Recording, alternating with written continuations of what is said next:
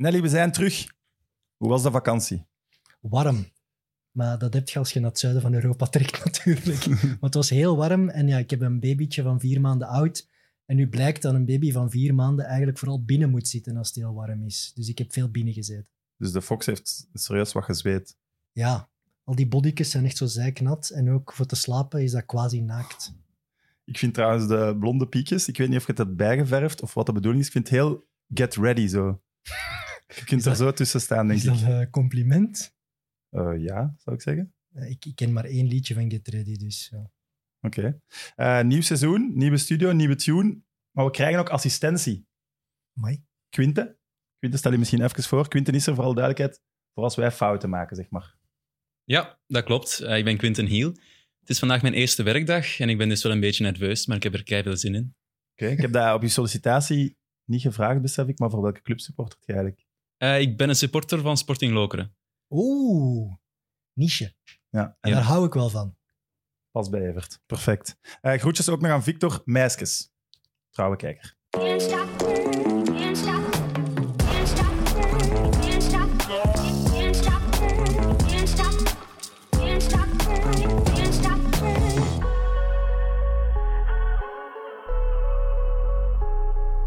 Welkom bij MidMid, de wekelijkse voetbalpodcast van Play Sports. Vanaf dit seizoen te bekijken en te beluisteren op de kanalen van Play Sports. Welkom ook aan onze gast van deze week. Hij is een van de beste vrienden van Peter van den Bemt, het grote idool van Dante van Zijr. En we zijn bijzonder blij dat hij na drie jaar toch is gekomen. Welkom Gert Verrijen. Gert, hoe gaat het? Dank u wel. Eh, ja, goed. Ja, Goed? absoluut. Ik ga meteen met de deur in huis vallen. Mhm. Waarom nu wel gekomen? Omdat je het nog een tweede keer eh, hebt gevraagd.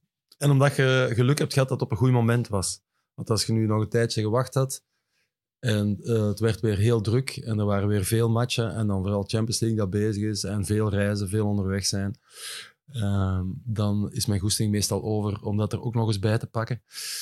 Eh, daarom dat ik ook gezegd had van eh, onmiddellijk dan, Ja. nu, vooraleer dat er straks weer eh, echt veel matchen Voor, voor ik me aankomen. van gedacht veranderd. denk. Ja, ja, dat is ook zo. Want als dat straks, ik ken mijn eigen. Dus als, eh, als dat straks eh, september en oktober wordt en eh, het zijn te veel matchen en in de week ook en, en veel weg, dan, eh, dan ben ik het beu om te veel over voetbal te praten. En Ja. dan... eh, Dat snap ik. Maar Peter ik heeft er dus eigenlijk nee. niks mee te maken. eh, nee, eigenlijk niet. Nee, want hij was verbaasd. Hij, Hij ging een "Ah, goed ja, woordje doen wel?" en, Ah, ja. nee, nee, nee, nee. er Hij ging dat regelen voor ons. Ja? Ja, nee, nee, heeft er, nu, eh, heeft er niks van gezegd. Het is eh, nieuw seizoen. Ik snap dat je er nog niet helemaal bij zit, maar ik denk dat je de klok nog Jongen, die loopt. jongen, loopt. hey. Want dit ligt aan mij. Eh, hoe was uw vakantie? Want je bent wel even terug aan het werk. Eh, ja, eh, als de competitie begonnen is, ben ik ook terug begonnen natuurlijk. Eh, vakantie was eh, niet echt speciaal, veel gefietst, eh, dat vooral. Ehm, ik kan fietsen met maten in Frankrijk. Ehm, dat was mijn hoofdvakantie eigenlijk. En dan met mijn madame nog een paar dagen weg geweest. Maar niks speciaal. Eh, waar hebben we gezeten? In, de, in Brugge hebben we gezeten, in Derby hebben we gezeten en in Luxemburg. Dus dat is, Dat, dat is niet...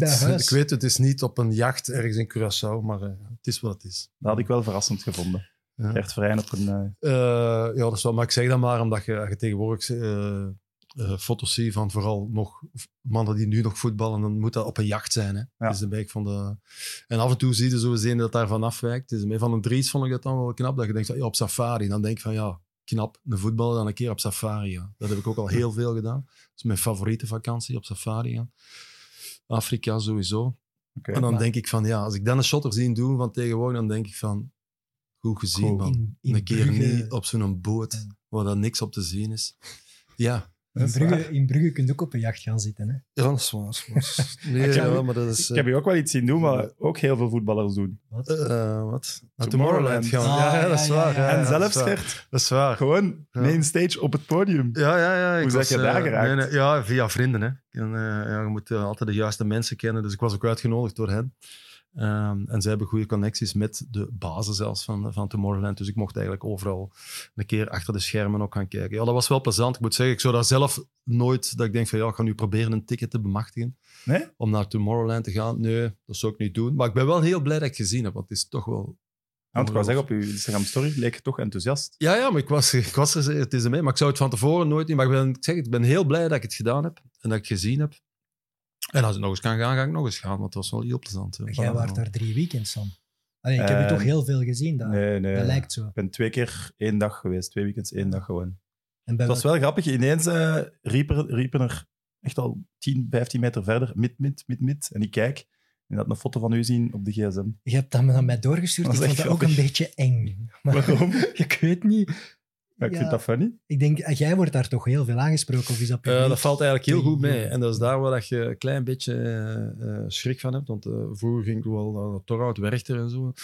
Eh, toen was dat nog Torhout Werchter. Ehm, maar dat is geëindigd met een keer dat ik met de, met de Fox daar was. En eh, het was een regenachtige dag. En dan begonnen ze met slijk te gooien zo van achter onze rug. Dat ik dacht van, ja nee, dat moeten we precies dan toch niet meer doen. Dat waren Eh, andere supporters dan. Ja, dat weet ik niet. Maar, eh, maar goed, dat viel nu Dat er eigenlijk wel dat viel over nu ongelooflijk mee. Dat gebeurt wel eens natuurlijk. Maar eigenlijk viel dat heel goed mee. Ja. Oké. Cool. Zijn er andere festivals dat je in de zomer gedaan hebt? Eh, ja, in, eh in Wils. het festival van Wils. Ik ben naar Passenger gaan kijken. Ja. En dat is eigenlijk ook wel... Dat is eigenlijk, dat is eigenlijk meer iets van mij. Dat is zeer kleinschalig. Er is geen duizend man. En dat is zo op... eh, eh, de Sitten is eigenlijk een tuin, de tuin van een kasteel. Zo. Dat is heel kleinschalig, maar eh, dat is wel een, een, een hele mooie locatie. En dat is het soort festival waar dat je nog een gin tonic of je koepje champagne in een glas kunt drinken. Geen plastieke bekers. Oké. Dat is echt iets Dat voor is mij. wel elite, zo'n voetballer. Eh, Dat is meer iets voor mij, ja. Oké. We hebben het al over boten gehad. En dat je er niet op ging zitten. Maar in november zeg je wel te zien. Ja, ja, dat is waar. Ja, dat is iets anders. Dat is, niet, dat is, eh, dat is, dat is geen luxe jacht. Hè. Op een zeilboot is iets anders. Hè. Dat is waar. Dat is werken. Hè. Ja, dat Maar wat ik vroeg mij af, krijg je dat zo'n spoedcursus daarvoor? Of dat? Eh, ja, maar dat was uiteindelijk zeer beperkt. Eigenlijk op het moment dat wij daarop gestapt zijn, eh, wisten wij eigenlijk nog van toeten of blazen. Maar we hadden wel, we hadden wel eh, in Oostende eh, geleerd hoe dat we ons eigen moesten redden, moest het, eh, moest het fout gaan en zo. Nu, ik ben blij dat dat er niet van gekomen is, want dat zou ook misgelopen zijn. Dus dan besefte pas van, ja, als je overboord slaagt, dan eh, Ja, wat doet het? heb je eigenlijk nog heel weinig kans. Ja, Ja. heel. Afhankelijk ook van hoe dat de zee is natuurlijk. Ehm, Maar toch ook, als, eens als het bezig is, zijn er niet meteen terug weg. Als er daar iets misloopt, als je je niet goed voelt, als je wilt stoppen, ja. Nee, dat gaat Je niet. hè. Je kunt Gaat onmogelijk, Nee, je kunt er niet meer af. Je niet op een gegeven moment echt in het midden van de zee even schrik had of even gedacht. Eh, nee, want daar denkt eigenlijk niet zoveel bij na. En je, hebt ook, je, bent, je zit ook wel na, na één of twee dagen zijn ook wel zo gerust in, in alles. Dat je, en je hebt natuurlijk mensen mee, eh, twee schippers, eh, waarin dat je je volste vertrouwen hebt dat zij het allemaal oplossen. En er gaat van alles kapot hè, op zo'n boot, maar zij zijn dan in staat eh, om dat te herstellen. Want hoe, hoe lang zeg je onderweg? Eh, we hebben volle drie weken gevaren, 21 dagen. Amai. Er vaart geen een tweede boot achter jullie. Nee, Maar het Maar het was wel een. eh, enfin, ik weet niet of ik dat allemaal mag vertellen, natuurlijk. Maar het was wel. We namen deel aan een rally, eigenlijk. Ehm, eh, Atlantic Rally for Cruisers.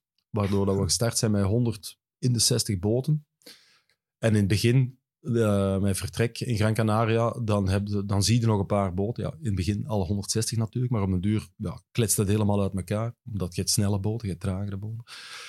En, eh, en allemaal een andere koers uiteindelijk. Dus na een dag zijn eigenlijk alleen. En dan heel af en toe zie je nog eens in de verte dat je denkt van ja, en op je radar kun je ook zien van daar vaart er nog één, daar vaart er nog één.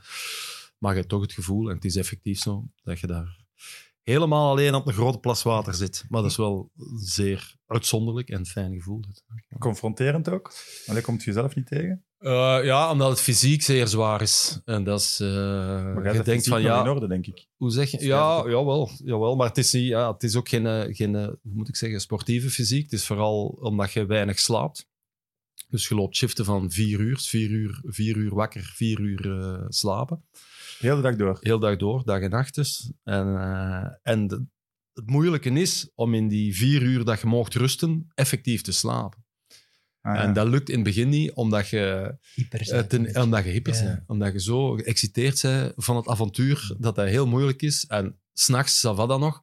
Maar overdag vier uur in je bed gaan liggen en, en slapen is moeilijk, waardoor dat je op den duur eigenlijk een slaaptekort opstapelt. En dat het, dat het ja, zeer zwaar wordt. En, eh, en wat het ook zeer zwaar maakt, is het feit dat zo'n boot, en dat besefte eigenlijk niet, dat had ik ook nooit die beseft, ja, dat is altijd in beweging. Hè? Dus je zei 24 uur in beweging. Je lichaam krijgt nooit rust. Ook niet als je slaapt. Want ook als je slaapt beweegt die een Ja. boot geweldig. Dus je rolt van hier naar ginder. Dus echt rusten is gewoon moeilijk. En, ehm, En hoe groot is zo die een boot? Wat moeten we ons daarbij voorstellen? ehm, Heb je wat privacy, Nu of? moet ik, nee, nee, nul. nee, nul. Dat, dat zou ik ook niet Nee, aan nul. Nee, ja, twee, twee, eh, twee beddekjes voor drie man. Dus eh, drie jongens, eh, drie meisjes. En dan de crew nog erbij natuurlijk. Hè, want je zit met twaalf man op een boot. Hè. Er zitten zes extra mensen. Cameraman, geluidsman, mensen, twee schippers, eh, regisseur. Dus je bent met twaalf man. Hè. En dan, eh, maar dus voor ons zessen, drie jongens, drie meisjes, waren er twee, twee bedden voor drie eigenlijk. Dus je wisselt ook constant van bed omdat je ook in die shiften loopt. Ah, ja. En op een duur, ja, je slaapt in mekaars bed. eh. Je leert nee, elkaar heel geen, goed kennen. geen privé, je leert elkaar supergoed kennen. En dat duurt, dat duurt geen vijf dagen. Dus na vijf dagen weet al ongelooflijk veel van elkaar. Ja. Dat is Ja. maar dat, is wel, ja, dat maakt het wel superleuk hè, ook uiteindelijk. Maar privacy, ja, je, gooit, je gooit dat ook ja, overboord. dat is ook zo. Dat maakt ook niet. En ook naar het toilet gaan is dan, is dan ook zo'n vreemd gegeven. Omdat je, je mag geen, toil- eh, je mag geen toiletpapier doorspoelen. Dus je moet eigenlijk... eh je bent naar het toilet geweest en je komt met je, met je eh, wc-papier terug buiten uit het toilet en dat gooi je overboord. Dus in het begin is dat gênant. Ze zijn daar een beetje door gegeneerd dat je dat moet doen. Omdat je dan ook kunt zien, van die heeft veel werk gehad. Ja, ja. Maar, maar uiteindelijk... Maar uiteindelijk zijn er ook allemaal dingen dat na, na één, twee dagen verdwijnt dat ook allemaal, die zijne. Dan is dat allemaal dan is dat de normaalste zaak van de wereld. Ehm, Ik, I- Iets voor u, Evert. Al wel, eh, bij het eerste seizoen, toen dat ze dat aankondigden, dacht ik, wat gaat dat zijn? En ik heb er eigenlijk enorm van genoten van dat programma. Want wat jij zegt, is denk ik dat je ook... Ja, maar als kijker. Ja, als kijker heb ik daar Ja. enorm van genoten. Ja. En dus ik kijk ook enorm uit naar dat tweede seizoen. Om zelf mee te doen... Goh, ik heb ene keer eh, echt op een boot gezeten om eh, het kanaal over te gaan. ik Mhm. was gewoon heel de tijd zeeziek. Maar echt heel de tijd. Dus ik, ja, hoe lang zijt je daar dan zeeziek? nee, we, we, er zijn er twee. Ik kan niet alles vertellen natuurlijk, maar er zijn er van de, van de zes PV's dan zo gezegd, zijn er twee zeeziek geweest. Maar vier Maar helemaal twee? niet, maar twee. Ja. En hoe lang is dat dan? Een paar Dus, dagen? eh, ja, een paar dagen, maar dan totdat ze medicatie zijn beginnen pakken. En dan, dat helpt wel natuurlijk. Ja. Maar als je, als je er echt last van hebt, is dat moeilijk om daar van af te geraken natuurlijk. Hè. Ja. Ja. Oké. Maar ik mag niet klagen, ik heb daar geen last van gehad. Dus eh, ja, dan heb je geluk gehad gewoon. Hè. Dat heeft niks te maken met uh, kunde daartegen. Hè. Je moet gewoon geluk hebben. Hè. Dus Hm. Sommigen hebben dat, sommigen hebben dat niet. En het is ook niet omdat je het nu niet gehad hebt, dat de volgende keer heb je het misschien wel. Hè. Dat is ook zo. Is dat zo met een bandje, met zo'n bolk? Of dat is onzin? Dat was vroeger. Ja? Nee. Maar In de dat, jaren 90 was dat... ik denk dat dat, denk dat, puur eh, placebo was, maar ja, bij mij werkte was. het. Ja. Eh, we zien op uw Instagram ook dat jij een echt een dierenvriend bent. ja, absoluut. Ja. Hoeveel dieren heb je? Eh, nu, ik had vroeger heel veel, eh, heel veel. Ik, had, ik heb zeven kippen gehad, maar die zijn vorige zomer zijn die allemaal gepakt geweest door of een vos of een marter. Dat weet ik nog altijd niet.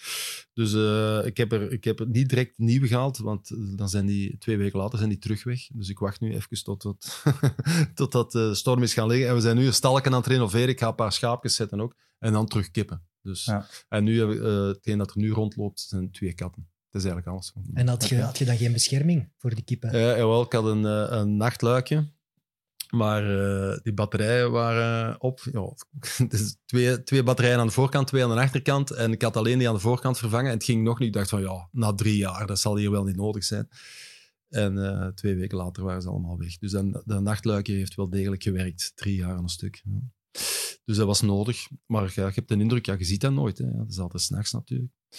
Maar op een gegeven moment waren ze allemaal weg of dood. Dus, eh, nee, dat is tristig. Ja. Moet ook Ja. een harde ochtend zijn. Ja, dat is, eh, nee, dat is BNR. Dat is niet plezant. Nee, want ik zag ze heel graag, mijn kippen. Nou, maar ja. Moeten wenen dan? Eh, ja, ik heb wel geweend. Ja. Oké. Ik geef dat toe. Ja. En lag er dan nog iets? is wel, al- zijn Er ja, een, paar, een paar, omdat als het een vos is, die, die pakken tot had had er één overgelaten. En ik moest werken. Er waren nog één overlevende. Dus eh, twee weg, de rest dood en één overlevende. En ik, had, eh, ik moest match doen. Ik was naar de VRT en ik kwam s'nachts terug. En ik had zo, ja, die één en alleen.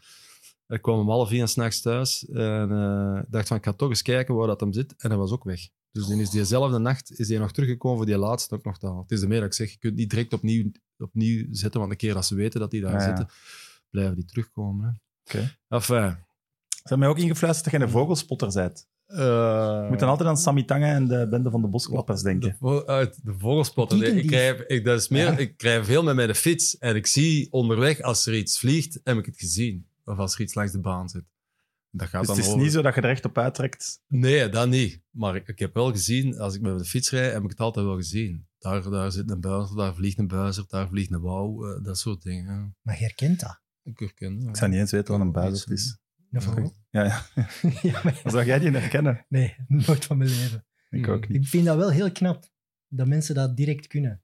Ik heb ook zo iemand waar Hmm. ik af en toe mee ging fietsen. En die zei direct, oh, dat is daar, dit, dat. Je. Ik van, oh, wat heb je En in, gezien? en in, hun eigen, in hun eigen hof ook. Dus geef, geef veel eten en drinken aan de vogeltjes. En dan heb je veel vogels in hun hof gewoon. En dat is, eh, dat is zeer plezant. We hebben al eens een ijsvogel gehad, dat zie je niet zoveel. IJsvogeltje hebben we gehad. En nu van de zomer hadden we twee roodstaartvinken die een nestje hadden. En dat is zeer plezant. Cool. Totdat ze twee kleintjes hadden die uitvlogen. Ja, dat is, dat is... Maar wij zijn Ik vind dat plezant, ja. Ja. ik. Nee. Ja, ik hoop ooit, ooit wel zo Ik zie- buiten. Ja, maar ik, ja, ik woon in Mechelen Centrum. Daar zie je gewoon niet veel vogels buiten duiven. Ja. We, we zien trouwens op Instagram ook dat je veel fietst. Mhm. Hoeveel? Wat moeten we ons daarbij voorstellen? Ehm, Maar je hebt toch Container Cup gezien? Dan weet Ja, je dat- toch dat hij heel veel fietst. Ja, veel Dat fietsen, dat is, dat is natuurlijk... Allee, voor de ene, ik zit nu aan, eh, dit jaar aan 6000 en half. Oh ja. Dus ja, ça va. Dus ik hoop Ça ergens va. op 10.000 uit te komen. Eh, dat is wel meer dan anders, want andere jaren haal ik dat niet. Maar ik ben in januari, februari al, al goed begonnen. En dan, ja, hoe meer dat je rijdt, hoe plezanter dat is natuurlijk. Omdat je, beter dat je in vorm bent, hoe plezanter dat is om te rijden natuurlijk. Maar Geert de Vlieger... die Dus ja, dat is nog veel meer. Die zit, al, Ja. die zit nu al over de 10.000. hè. Dus eh, ja. ja, mooi. Dat, is- ja, is dat veel? Is dat niet veel? Eh, laten we zeggen, voor een gemiddelde wielertoerist is dat, is dat gewoon, gewoon goed. Maar er zijn mannen die dat, ik zeg 20.000 op jaar rijden. Dus, Maar het is wel heel duidelijk dat je, dat je gewoon voor sport aanleg hebt. Want je resultaten, gelijk in de Container Cup, maar ook je gemiddeldes... Ja, maar de Strava zijn Container toch Cup, dat is eigenlijk wel een beetje... eh, Enfin, drie kilometer eh volle bak is eigenlijk evengoed een weerstandstest of een karaktertest. Dan, Oké, maar je hebt dan- heel aan museum dan, geklopt. dan een puur, ja, ik weet wel. Maar toch- dan, dan een pure fietstest. Ik zeg niet dat je niet... Je moet kunnen fietsen, uiteraard. Maar toch is het, toch is het meer...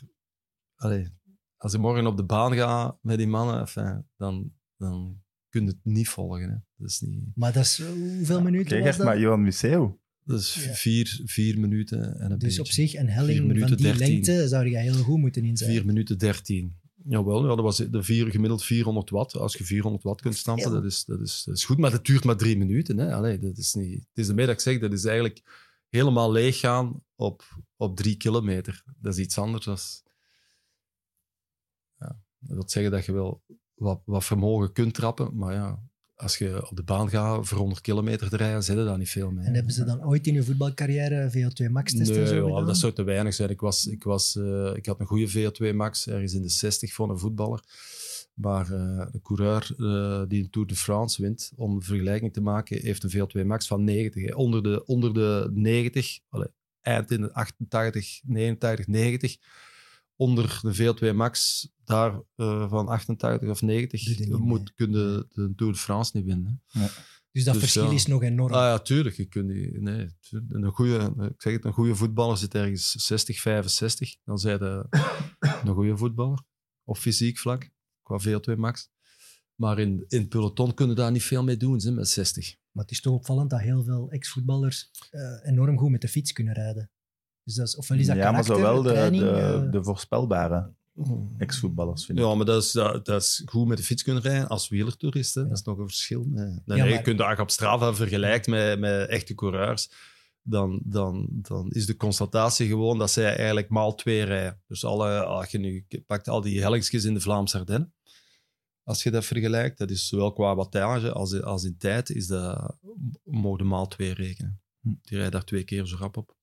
Dat is, dat is een groot verschil. Hè. Je zijn maar halverwege als ze boven zijn. Hè. als, je zo, als je zo zegt, dat wel hard. Ik wil dat met mij zo snel Nee, nee, dat is, ik heb er vergelijken. ongelooflijk veel respect voor. Omdat je ook je eigen afvraagt, hè, ah, waar komt de kracht vandaan? Hè? Als je veel, en er zijn natuurlijk verschillende type coureurs. Maar ergens moet het, komt natuurlijk van hun, van hun motor. Aangeboren Maar, maar, maar het, is ook, het zit ook in je lichaam en niet alleen in je quadriceps of niet alleen in je bovenbeen. Hè. Dat, komt, dat komt ook uit je onderrug. En, eh, Welk het type renner zeg jij? Atleten. Hè. Ja, ik ben al te zwaar. Ik weeg, eh, ik weeg 86 kilo. Dus eh, Kassei voor dan. mij is bergop rijden al, al, eh, moet ik al harder stampen dan die ene van 60 kilo natuurlijk. Maar ik rij wel heel graag bergop. En die korte hellingsjes zo in Vlaams Ardennen, dat doe ik graag. Ehm, maar op de kassei, dat, doe- wel, dat doe ik minder graag, maar eigenlijk ook wel... Daar ben ik meer voor gemaakt. Ja. Ja.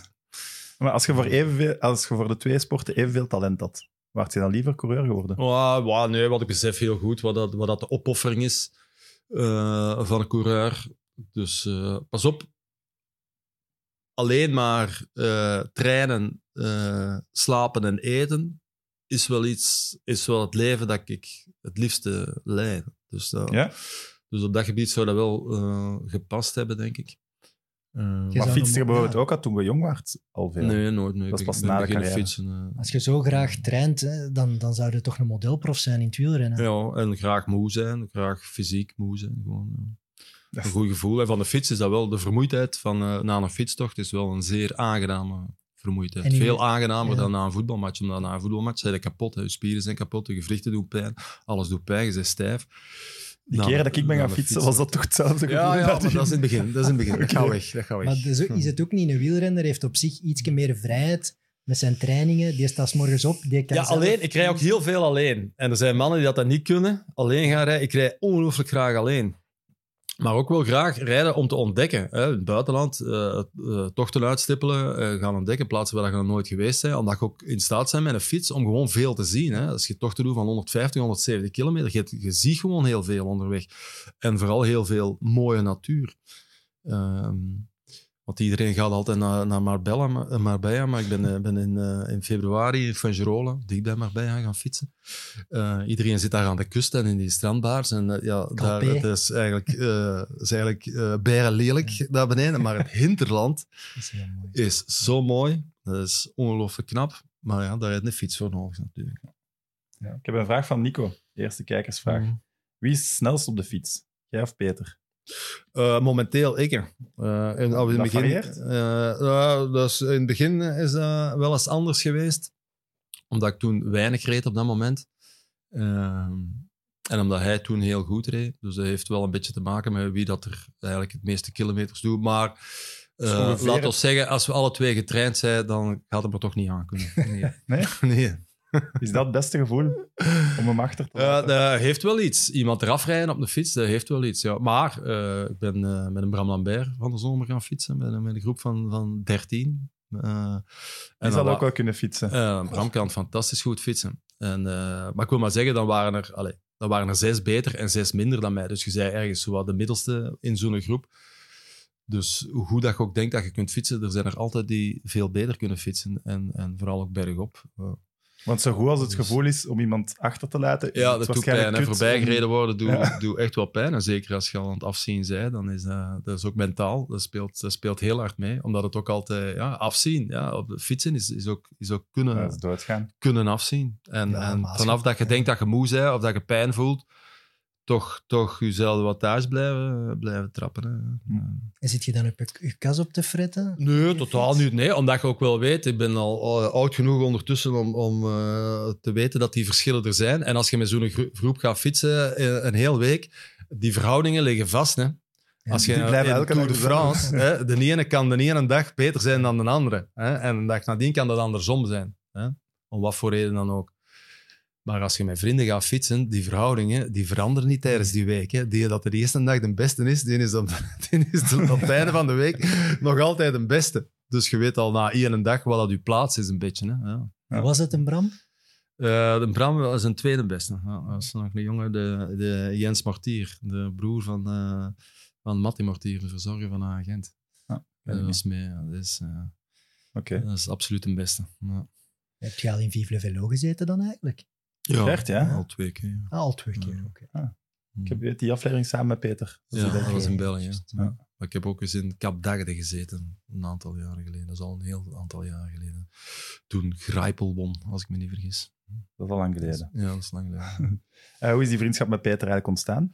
Maar door samen te werken. Dat is heel Dus simpel. na de carrière pas. Ja, absoluut. Door, door, door samen te werken. Ze hebben ons samen gesmeten eh, om commentaar te geven. En dat klikte eigenlijk van, eh, van het eerste moment. En natuurlijk, je, zei, je geeft niet alleen commentaar. eh, als je Champions League doet, wat ik net zei, eh, we vertrekken een dinsdagochtend. En we komen een donderdagmiddag terug thuis. Dus je zei twee dagen en een half zijn samen onderweg.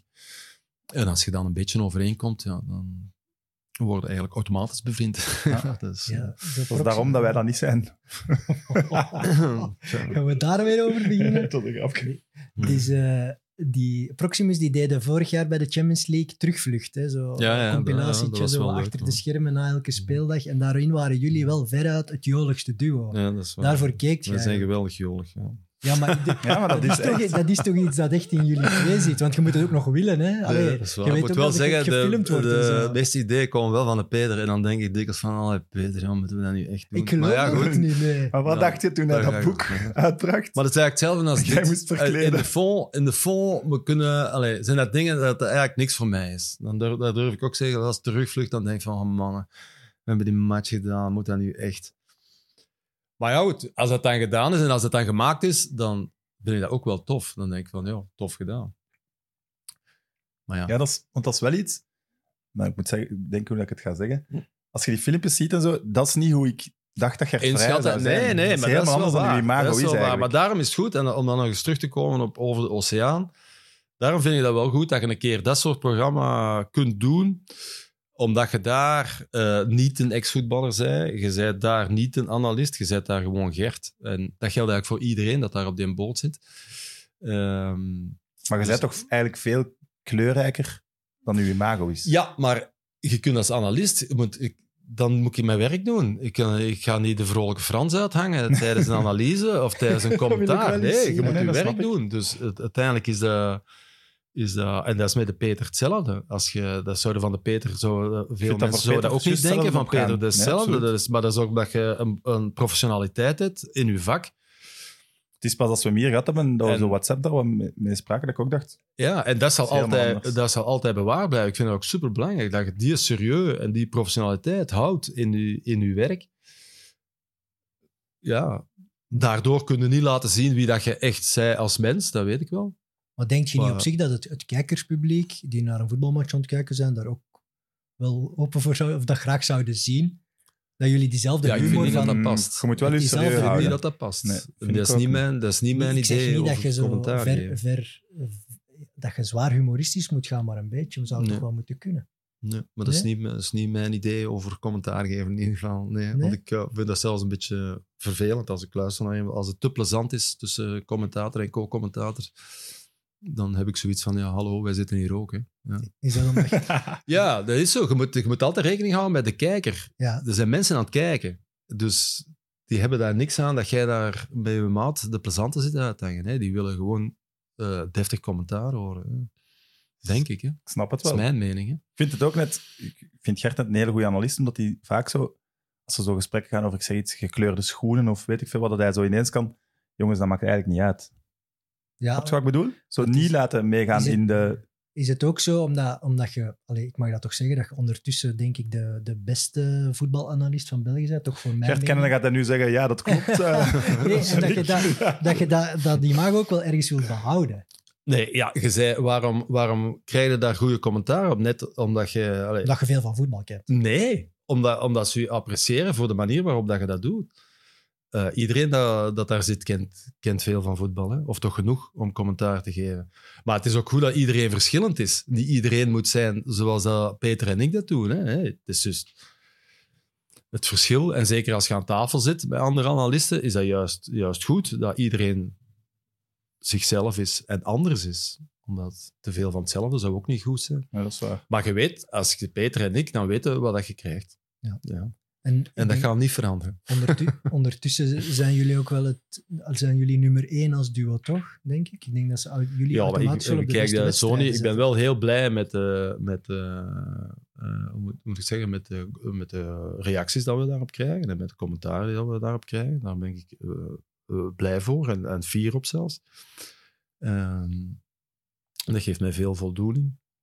Maar goed, het is niet geen job waarin dat je, dat je, je doet die job niet om, om de beste te zijn. Of om, Nee? Het is geen rangschikking. Hè? Ja. Maar voelt je meer Maar ik ben wel gewaardeerd blij als- met de, met de commentaren. Hè? Ja. Ja, voelt je meer gewaardeerd als analist dan als speler? Ja, omdat dat, dat, gaat, omdat dat over de kleuren heen gaat. Hè. Voetballer, eh, dat gaat over kleuren. En in mijn geval is dat 14 jaar blauw-zwart geweest. Ja, dat is iets anders. Dus je, maar dat je is- gaat al heel moeilijk, je gaat al eh, heel moeilijk van andere ploegen eh, appreciatie krijgen. Of, ja, die zijn per definitie tegen u, want je hebt een ander shirt aan. En, dat is, eh, en ik heb daar de eerste jaren als analist ook nog wel wat last van gehad. Dat gaat weg, dat ebt weg na een tijd. Ehm, Maar dat zegt wel de, de kwaliteit als analist. ja, Dat je van dat label ja, afgeraakt. Ja, je maar in mijn ogen is dat geen kwaliteit. Dat is gewoon zeggen wat je ziet en wat er gebeurt. En- maar ja, eh, in die veel golen maakt, shot ook maar gewoon op goal. Hè. Je moet het goed doen ook. Hè. Ja, maar ja, ik vind als je objectief oordeelt en, en, en consequent bent in je, eh, in uw commentaar, in je analyses, dan, dan denk ik dat dat... Hm. Ja. Zet je nu fulltime analist? ja. Of wel nog coach die wacht? Nee, nee, het ik ben, geen- perfecte ben, eh, geen coach meer. Nee, totaal niet. Ik heb helemaal dat gevoel eh, niet meer. En ik ga dat ook nooit meer doen. Nee. Hoe zeg je analist geworden? Eh, ja, dat Bart Rijals in de tijd mij dat gevraagd heeft. Als ik gestopt ben met, met shotten, was al een jaar voordat ik gestopt was. Dat heeft hij gezegd van ja, als je ooit stopt met shotten, eh, dan zou ik graag hebben dat je dat eens, dat je dat eens probeert. En zo ben ik daarmee En mee is het begonnen. dan ja. cursus, opleiding? Nee, eigenlijk niet. Eigenlijk worden wij voor Ja, de ik weet leeuw niet. gegooid. Nee, je wordt voor de leeuw gegooid. Nee, je wordt, ik heb, en, en Bart heeft in het begin wel wat feedback gegeven. Zo. Ehm, maar, ehm, en dan vooral ja, samenwerken met goede mannen. En daar nog eens, ja, samenwerken met de Peter eh, brengt u ook naar een ander niveau. Dat is gewoon zo. Maar tegenwoordig is het toch allee, dat tekensysteem dat jullie gebruiken, de data die soms op tafel wordt gegooid, dan moet het toch allemaal Ja, je moet volgen. Hè? En daar helpt natuurlijk uw, eh, uw trainersopleiding helpt daar wel in natuurlijk. Hè? Ook om, dat hoort erbij tegenwoordig, je kunt niet anders meer.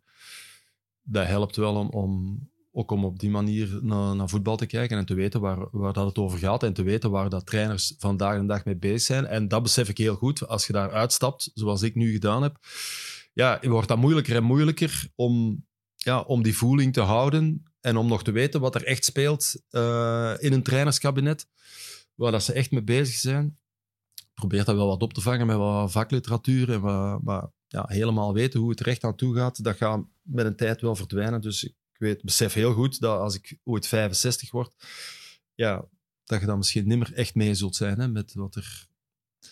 Nee, want je moet het, je moet het kunnen eh, visualiseren naar je publiek. Hè. Wat dat jij op het veld ziet, moet je ook nog wel kunnen vertalen naar ons. Ja, maar dat durf ik wel zeggen van mijn eigen, dat ik dat heel goed kan, om in een minuut tijd eh, genoeg te zeggen. En dat iedereen het nog snapt. Hè? Want je kunt ook een analyse Ja. geven of van alles vertellen wat dan niemand nog aan uit kan.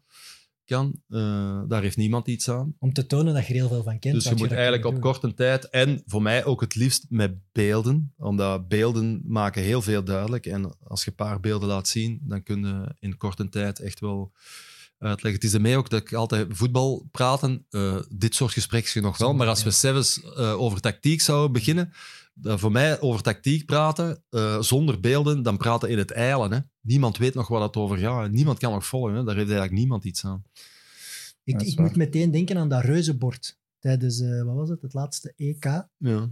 Eh, Dat was toch een stap daarin dat, dat ze proberen te zetten om dat nog duidelijker visueel Ja, voor te de stellen. vraag Dat is alleen- entertainment. Dat is, is, dat is tactisch, vind ik. Jawel, dat is Ja. entertainment de- ook. Ja. Ik vind dat ook. Ja, Ja, eh, oké, maar dat doet om- wel wat dat je wilt, toch? Jij kunt beelden erop Ja, natuurlijk. Maar die- als, je het, als het vooraf gemaakt is door, eh, door, eh, door een LSM'er of iemand in de regie eh, die gemaakt heeft wat dat jij gevraagd heeft, is dat Even. wat mij betreft even goed. Het maakt het alleen voor ons nog moeilijker, omdat het tekenen en praten tegelijkertijd en, en helemaal als een techniek volgt, is het nog ça va. Maar soms volgt een techniek niet en dan sta je daar. Eh, dus ik vind dat het is moeilijker. Hè? Voor ons is dat moeilijker om dat op die manier te doen. En ik volg Sam wel. Het is ook een stuk tv maken. Ja, wat beeld In zo'n studio, er gebeurt ook iets. Hè. Maar, Ja, en het daar- duurt langer, hè? Het duurt langer, duurt hè? langer, Als je daar aan dat bord staat en je moet zelf tekenen en zelf iets uitleggen, dan gaat en eh, tijd op money, tv ja. kost geld, inderdaad. Dus dan sta je daar twee minuten. Terwijl als je dat beeld gewoon klaargemaakt vanuit de regie laat lopen, is dat op 30 seconden weg. Hè? Maar is het, ik heb zo ooit het, het grote voorbeeld dat op internet circuleert. Oh. Thierry Henry die het voetbal van Guardiola analyseert Ja, met zo'n megabord. Iedereen toch- vindt dat fantastisch, maar als je daar goed in luistert, wat het hem eigenlijk vertelt, en dan achteraf nog zo denken, wat heb je nu eigenlijk gezegd? Iedereen is daar zot van, van, eh, van dat fragment. Hè. Ik vind dat... Hij moest Ik- links blijven om ruimte Ik- te trekken ik- voor ja, Messi. Ik heb daar zo gedacht van, ja, het zal wel. Maar voor mij is dat niks. Ja, nee, dat is echt waar. Ik vind dat niet... Ja, ik vind dat niet... Dat, dat ziet er gewoon indrukwekkend uit. De manier waarop met dat beeld. En dat- Ja, maar als je inhoudelijk, Ja. inhoudelijk uiteindelijk gaat zeggen, wat heb je nu eigenlijk gezegd? Of waar gaat het hier nu eigenlijk over? Ik vind dat zeer beperkt. Dus eigenlijk wilde jij ook tegen Ik hoorde, daar, ik, tegen- ik tegen- hoorde daar niks nieuws of iets dat ik dacht van, amai. Ja, oké. Maar wij wel, hè. Ja, mij, wij, Wij Nee, ja, dat is niet waar. Nee, want, want dat bestaat niet in het voetbal ook niet. Iedereen denkt dat er van alles, maar het is ook... Maar nu Qatar komt eraan, zeg je dan tegen Karel van Nieuwkerk, jongens, dat bord laat dat deze keer maar achterwege? Of moet je daar Dat weet ik niet. Nee, daar hebben we niks aan te zeggen. Ook niet. Maar als, als dat zo is, is dat voor mij goed. Hè. Hoeveel wedstrijden doe jij zo per week? Ja, Als de dat is Champions moeilijk te League zeggen. Ik zou me eigenlijk nu zeer populair maken om te zeggen dat ik twee tv's heb en dat ik eh, twee matches tegelijk kijk en eh 15 matches zie op een weekend. Maar dat is gewoon niet waar. Maar en hoeveel ik doe heb je nu als gisteren analist? bijvoorbeeld een zondag als analist eh, één, één per weekend. Eentje maar. Hè? En dan een Champions League. En Champions League doe ik sowieso dinsdag, woensdag. Ehm, maar, en af en toe een buitenlandse match ook. Wel, in het kot. Dat Ja. gebeurt. Ehm, Maar zo Johan Boskamp-style thuis. Maar nee, ik heb nu gisteren vier matchen gekeken. Die vier matchen dat er eh, gisteren waren, die hebben na elkaar gekeken. En ik geef eerlijk toe, ik vind dat heel moeilijk. Omdat, en ik kan niet zeggen dat ik van die vierde... eh, ik weet dat ik het gezien heb, maar vraag mij nu geen eh, doorgedreven analyse van die vierde match, want dat is... Wel, ik eh, begrijp echt wat je bedoelt. Ik ook. ah, Als ja, ik met. Filip Joos over een match spreek, die ik ook gezien heb, die kan zo over een Ja. fase spreken, dat ik denk, maar Ja, ah, ik heb die match toch gezien. Ja, ja. Gewoon daar niet op Maar komen. ook omdat er verschillende manier is om naar een match te kijken. Hè. Als je bij mijn analyse ja, dan noteer in mijn achterhoofd, ja, dan noteert ook. En dan kijkt je anders naar een match Ja. dan dat je zegt van ja, ik zet mij nu gewoon om eens naar die match te kijken. Dat is anders. Hè. Een dag is ook lang, hè. Om één uur Omdat begint je, dat, hè. het grote verschil is voor je eigen te amuseren of voor gewoon de match te zien, dan volg je de bal. En als je analyse moet doen van een match, dan volg je vooral niet een bal. Vooral hoe dat spelers dat lopen die de bal niet hebben. Dat is, eigenlijk, dat is eigenlijk het grote verschil. En dat is niet gemakkelijk soms met de regie, hè. Want ze knippen naar van alles en nog wat, dat je Mm. net de looplijn mist of Ja, maar Ja. je zit daar. Alles wat van de bal gebeurt, ziet je van En je kunt ook veel eh, manipuleren of vals spelen in die zin. En daar heb ik in analyse soms wel een probleem mee. Dat eh, beelden stopzetten. Ja, sorry, de- in een match, de, de beeld staat nooit stil. Hè. Maar in analyse wordt dat eigenlijk veel gedaan. Stopzetten en dan de pijl trekken. Maar ja, Van nu had hem naar dat daar is eigenlijk schieten. niet juist, helemaal ja. de realiteit. Hè. Het lijkt alsof een speler meer tijd heeft om na te denken. Uiteraard. Ja. En dan lijkt een gatje van een meter waar een pijl door kan, is op dat moment van stilzetten een meter, maar eh, een fractie van een seconde later was dat geen meter meer. hè. Kan die bal daar niet meer door. hè. Dus Ja. ik vind... eh, je kunt daar je kunt veel, eh, als je wilt, kun, van alles laten zien en je kunt nog eens met andere beelden het tegenovergestelde laten zien. Ik vraag me heel hard af wat daar ook de toekomst van gaat zijn. Want we hebben ondertussen niet al alles zo wat gezien. Ik zie nu al in Spanje met die 360 graden camera's. Eh, expected goals krijgen we nu ook mee van 11. Ja, Zijn de we er probability, de kans op de score, dat vind ik altijd zo'n lage percentages. Ik ook. Ik weet niet van waar dat, dat komt, van machine dat dat, dat, dat, dat doet, maar zo, allee, zo kans zo in, eh, in, eh, in de rechthoek vlak voor de goal, 11 procent. Ik denk van ja, als ik nu 100, 100 keer mag shotten vandaar, shot keer ik er meer dan 11 keer binnen. Hè? Allee, ja, Ja, dat is waar. ik vind dat, ik vind dat heel raar. Laat ons, ja, ik Ik zeg vind dat zeer lage percentage. Amuzu gisteren viel mij op. Hè, die een bal dat hem aan een tweede paal binnenshot, dat was een laag percentage. Terwijl dat was bijna in de kleine 5, Mhm. 6 meter. Ja, dat is Ja. waar. Ik vond het leuk, eh, ik weet niet of je het gezien hebben, in Keulen bij een friendly. Ah, ja. Had er zo een, eh, bodycam aan. Ja. Hmm. Dat kan wel zo de Ja, volgende ja, stap dat zijn, is- want dat was wel... En dan kun je de analyses ook wel... Dat is waar. Eh, Dat is heel goed om eens, om eens te beseffen wat dan een speler ziet. Ja. Wat dat zijn. eh. Maar ik denk ook met dat de jeugd zoveel FIFA speelt en zoveel games speelt, Mhm. waar dat je dat camera-standpunt hebt, Hmm. dat misschien wel kan werken om die daarmee in te trekken. Ja, en op grote toernooien krijg je ook zo die vogelcamera's, dat je heel, heel de Mm. tijd het poppetjes eigenlijk ziet. Mm. eh, zo meer voetbalmanager-style. En daar kun je met tactiek ook wel veel aanduiden. Maar het belangrijkste is nog altijd eh, de match zelf en de beelden zelf. En Ja. data is voor mij ook nooit een uitgangspunt. Dat is... Ja. Om iets te bewijzen, moet je niet vertrekken vanuit de data. Je moet het eerst zien op beeld. En klopt het idee dat je hebt van, van je match, van de beelden dat je gezien hebt, om dat te gaan verifiëren of dat, dat klopt en dan naar de data gaan kijken, dat is voor mij wel oké. Maar uitgaan van data, data als uitgangspunt, Dus dat tegen ook zo als trainer dan. omdat, ja, dus als trainer ook. Omdat, eh, ja, elke match heeft zijn eigen, zijn eigen verhaal en een scenario van een match. Dat is wel met, met balbezit. Ja. Dat is altijd een ploeg die gescoord heeft, geeft automatisch wat meer balbezit weg aan de tegenstander. Die staan dan achter, dus die krijgen dan automatisch wat meer balbezit. Ja. De- Op die manier moeten we dat ook interpreteren. Ja. Zijn de fysieke statistieken wel niet ook belangrijk? belangrijk, jawel. Zeker. Gewoon puur Dat is belangrijk, ook omdat je, daar, omdat je daar ook eh, spelers mee kunt confronteren, als je dan trainer bent. Omdat er spelers eh, vaak na een match het gevoel hebben van, "Maar ik heb veel gelopen. Ja, dat, Nee. is, dat is zwart op wit. Hè. Ja. Ja. Vroeger konden we dat nog zeggen, hè, van, ik, heb toch, ik heb toch hard gewerkt. ja, nee, nu is dat zwart op wit natuurlijk.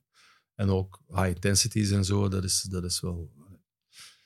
Dat is zeer belangrijk natuurlijk. Ja. Als ik Cercle Brugge bezig zie, dan, dan is dat laatste bij hun, die high intensity runs. Mhm. Als je daar niet in mee kunt, word je gewoon zelfs niet gekocht. Nee, dat is waar.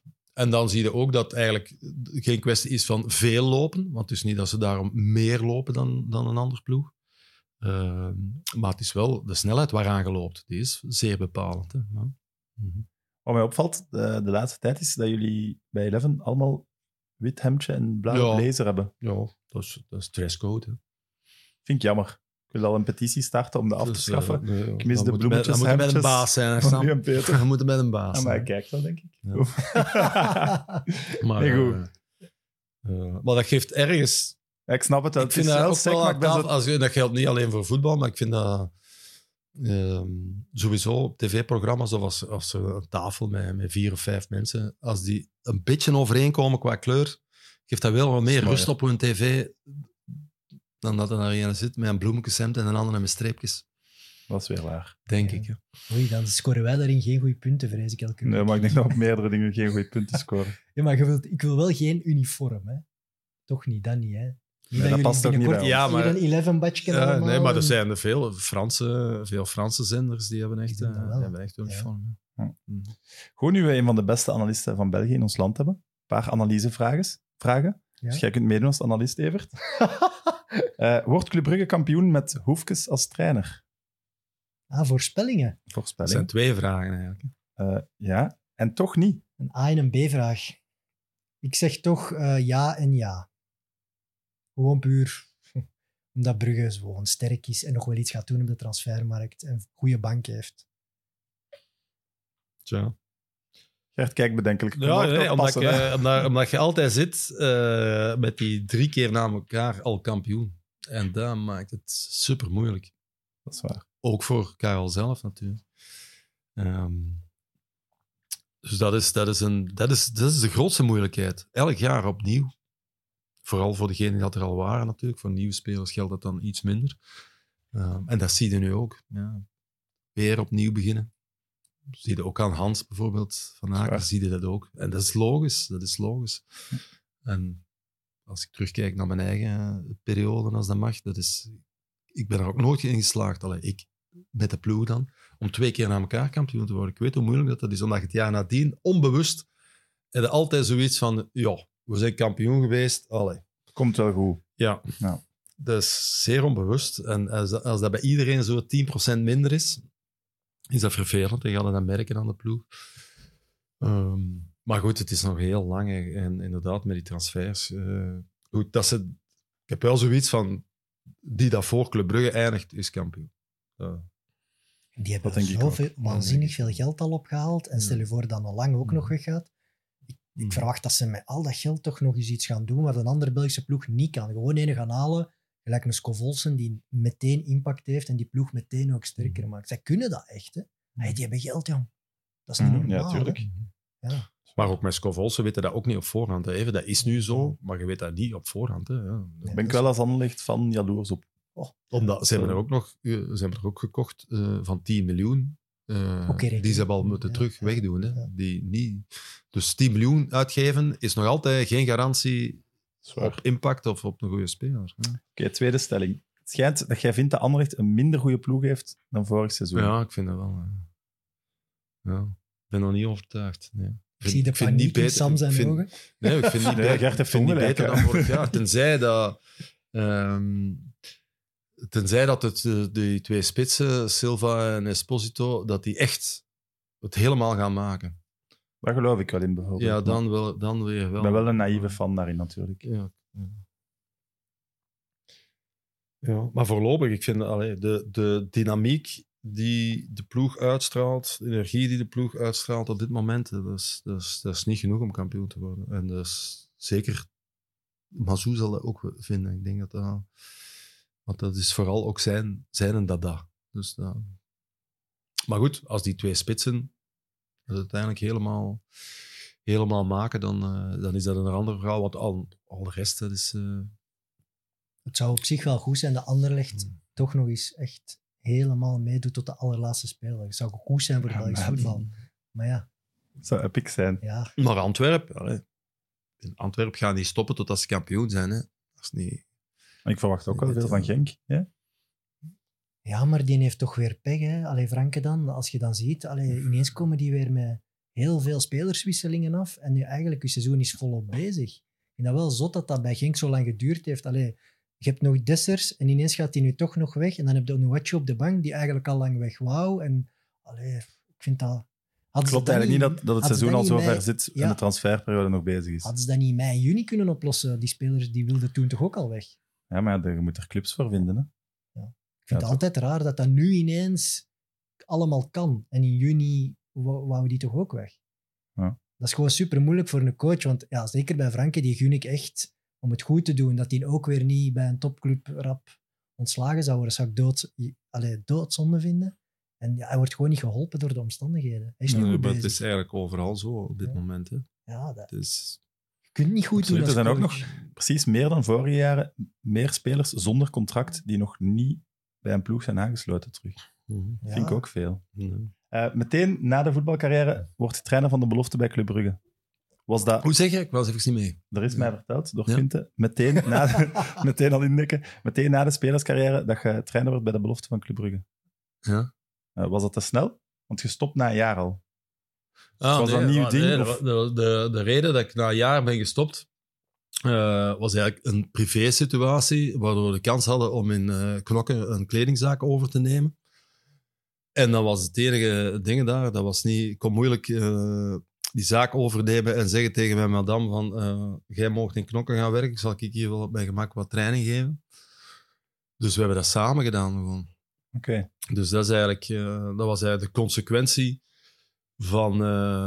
Maar wel nog in het achterhoofd Van- van, ik wil het ooit misschien wel nog Ja, nee, eigenlijk toen helemaal niet. Ook niet? Totaal niet. Hè, want, eh, en dan de trainerschap later heeft daar, ik ga heel het verhaal vertellen. Dus ik ben na een jaar gestopt eh, door de overname van, eh, van die kledingzaak. En ook omdat ik toen commentaar gaf en ook wel gewaar werd, je, bent nogal, je staat op de loonlijst van Club Brugge. En ik vind niet, en ik vond dat voor mezelf al zeer vervelend, want ik deed matchen van Club Brugge, je doet matchen van Anderlecht, van concurrenten van Club Brugge. Van Club Brugge. Ja, ik bedoel, kun je dan iets zeggen over Anderlecht terwijl dat je op de loonlijst staat van Club Brugge? Of kun je iets zeggen over Club Brugge, over die hoofdtrainer, terwijl je op de loonlijst staat? Ja, Moeilijk, hè? ik vond dat zeer vervelend. Ik had daar echt een slecht gevoel bij. En daarom, op dat moment dat die kans er was om, om die kledingzaak over te nemen, had ik zoiets van, ja, dat is dan wel een goede combinatie. Dan heb ik iets eh, voor in de week te werken die niks met voetbal te maken heeft. En kan ik het weekend mijn gedacht zeggen en moeten niet meer zitten denken van, kan ik dat wel zeggen? Kan ik dit wel zeggen? Dan zijn ze vrij om te spreken. Dus dat is eigenlijk de reden waar dat waarom dat ik daar toen mee gestopt ben. En omdat ik ook niet de brandende ambitie had om absoluut trainer te worden. Wat dat wel nodig is, denk ik, want je steekt er zoveel Voilà. tijd en dingen in. En dan zijn we er. Hè? Dat moeten hebben. En dan later, hè, eh, ik eh, ga weg bij mijn madame. Er komt een scheiding. Er komt een verdeling. De winkel gaat naar haar. Eh, dus ik had geen winkel meer. En dan heeft Doen Wat Dans, die op de bond werkte, gevraagd van, heb je geen goesting om terug jeugdtrainer te worden? Er is een plaats vrij bij de U19. En dan had ik zoiets van, oké, eh, plezant, terug jeugd. Eh, ik heb terug iets te doen, buiten commentaar geven. Ben daar ook aan begonnen zonder ambitie. En na vijf jaar, en zo komt dat dan natuurlijk, je stapt dan wel in het trainerschap en dat gaat goed. En Ja, dat, want je begint ik vond ook wel dat je dat goed deed. En dat Ja, voilà. rond. En Gert is echt goed bezig Ja, voilà. 19. Dus dat was, dat Dat, was werd, echt- dat ging heel En ik, doe dat, rond, ik deed dat heel graag ook. Ja. Ik geef dat toe. Ik deed dat heel, heel graag. Dat was heel plezant ook om te doen. Ehm, dat gaf veel voldoening, omdat je die gasten beter ziet worden. Je ziet die, matchen, eh, die gasten matchen winnen. Je ziet die later, als ze doorbreken of, eh, of echt transfers maken, zie je die groot worden. Eigenlijk. Mannen die, waar ik nog mee gewerkt heb, dat is heel plezant. Eh, maar dan eh, komt op een punt zo, na, na een jaar of vijf, nu, ze begonnen al te bellen na twee jaar, maar dan, ik heb heel lang afgehouden. Ik dacht van nee, ik wil geen trainer worden in eerste klas, ik ga dat niet doen, ik ga, ik ga hier blijven. Maar goed, na vijf jaar heb je dan toch zoiets van, allee, ja, allee, we zullen het dan toch maar doen. En we zullen het dan toch maar proberen. Niet omdat je zelf de brandende ambitie hebt, maar omdat iedereen tegen je zegt van, Gert, je moet dat doen, jong. Je hebt echt, echt de kwaliteiten voor. Je gaat dat goed doen. En dan denk je van, ja, Maar dat is dan ook wel aan een heel ander tempo dan de Ah ja, 19 natuurlijk. bij de dat is een heel groot verschil. Ja, dat heeft niks met elkaar te maken. Je kunt Nee. zeggen dat is trainerschap, maar dat zijn twee dingen die eigenlijk niks met elkaar te maken hebben. Een heel ander leven, een heel andere wereld. Ehm, dus ja, zo is dat eigenlijk gegaan. Maar- En, zo heb ik dan uiteindelijk tegen Oostende gezegd van... eh, ik ga dat proberen en ga dat doen. En een voorwaarde was wel dat ik, me, dat ik mijn mensen kon meepakken. Ik heb dan Patrick Kremers en Frankie van der Elst, die al bij mij zaten, U19, mogen meepakken. En dacht van, ja, op die manier wil ik dat wel doen. Ehm, Hugo Broos zat er dan als technisch directeur, als sportief directeur.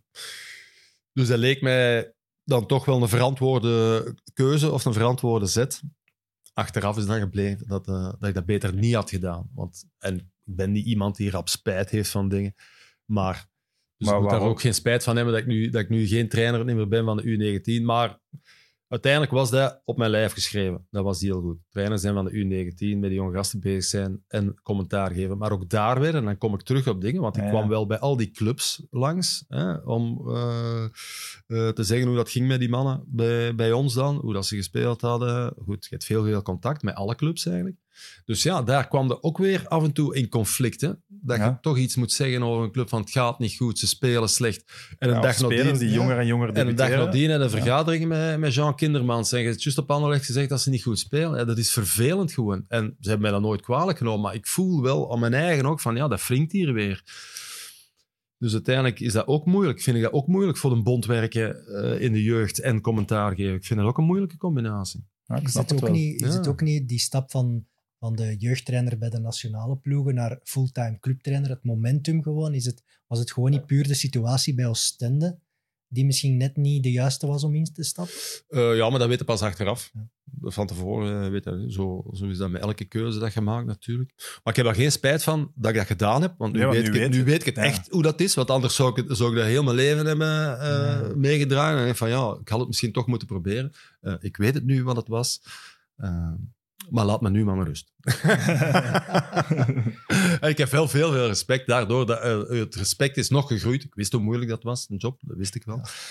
Maar mijn respect is nog gegroeid voor mannen die dat daar eh, heel hun leven volhouden. En, en dag in dag uit dat doen. En dan van de ene club naar de andere en ontslagen. Een week nadien, hup, ergens anders beginnen. Allee, nee, nee, veel respect daarvoor. Want het is, eh, Maar het is echt niet gemakkelijk. Elke zomer opnieuw gaan er toch, toch nog eens clubs naar u bellen of sturen? Van, Nee, dat is nu Nee, gedaan. Omdat dat je ook meer? wel, ze weten dat ook wel ondertussen. ja. als je dat een beetje laat voelen. Zet je te slim om trainer te zijn? Uh, nee, dat denk ik niet. Nee? veel Nee, maar ook wel, eh, wel als ik, als hij maar zegt, niet helemaal het juiste karakter. Dat is wel waar. Eh, in de zin van, je moet Geduldig eigenlijk, dan misschien. ja, je moet eigenlijk eh, een zeer positieve mens zijn. Hè? Ongelooflijk positief moeten zijn. Nochtans, Ja. ik ken een paar trainers waar ik positief niet aan zou plakken. Nee, Nee? Die zijn toch altijd van, zelfs als ze zwaar verliezen, is er toch nog altijd iets heel goed gebeurd. Nee? Ja, Oké, dat is wel waar. ja, ja dat, wel, dat bedoel ik. Ja. Dat bedoel ik en vooral. uw spelers Dus- blijven en ik motiveren. was, en dat, is, dat zit in mij, dat zit in mij, ik weet dat, dat, zit, dat is wie dat ik ben. Daarom denk ik ook dat analyse zo goed bij mij past, omdat dat echt zeggen is hoe dat is. En niet een Geen beetje meer of een beetje minder. Nee, dat, ja. is, dat is het en niet anders. Eh, dat je dat eigenlijk tegenover je spelersgroep beter niet doet. Dat is eigenlijk, je kunt beter altijd een beetje positiever zijn. En ik ben van nature Ja. daar niet het. goed genoeg in. En ik weet dat, als ik met andere mannen dat ik goed ken, bijvoorbeeld Flip Clement en zo, ook als ik die privé wel eens sprak, ja, terwijl het op dat moment heeft, kan hij gerust zeggen van een speler, eh, ik zeg nog maar iets van Badji, kan hij gerust zeggen van, ja Gert, ik laat hij nu wel spelen, maar eigenlijk pff, zie ik dat ook niet. Hè. Ja. Als ik dan zeg van, ja Flip, die Badji, ik zie dat echt niet, en wat zie je daarin? Dan zegt de Flip ook, dat, ook privé, zegt hij, ja, maar Gert, pas op, dit en dat, goed, en van de week op training. Dus dit is gewoon van nature. Die hebben dat zo. Maar in de... eh enfin, ik heb er met chef Brouwers ook wel over gesproken. Omdat je eh, krijgt persoonlijkheidstesten. En dat je eh, Ah. voor je diploma gaat, voor je pro-license. Hè. We werkten veel met chef ook. Ehm, en als je ziet wat dat, eh, toptrainers scoren op grondhouding, noemt dat. Dat is hoe dat je aan de basis naar dingen kijkt.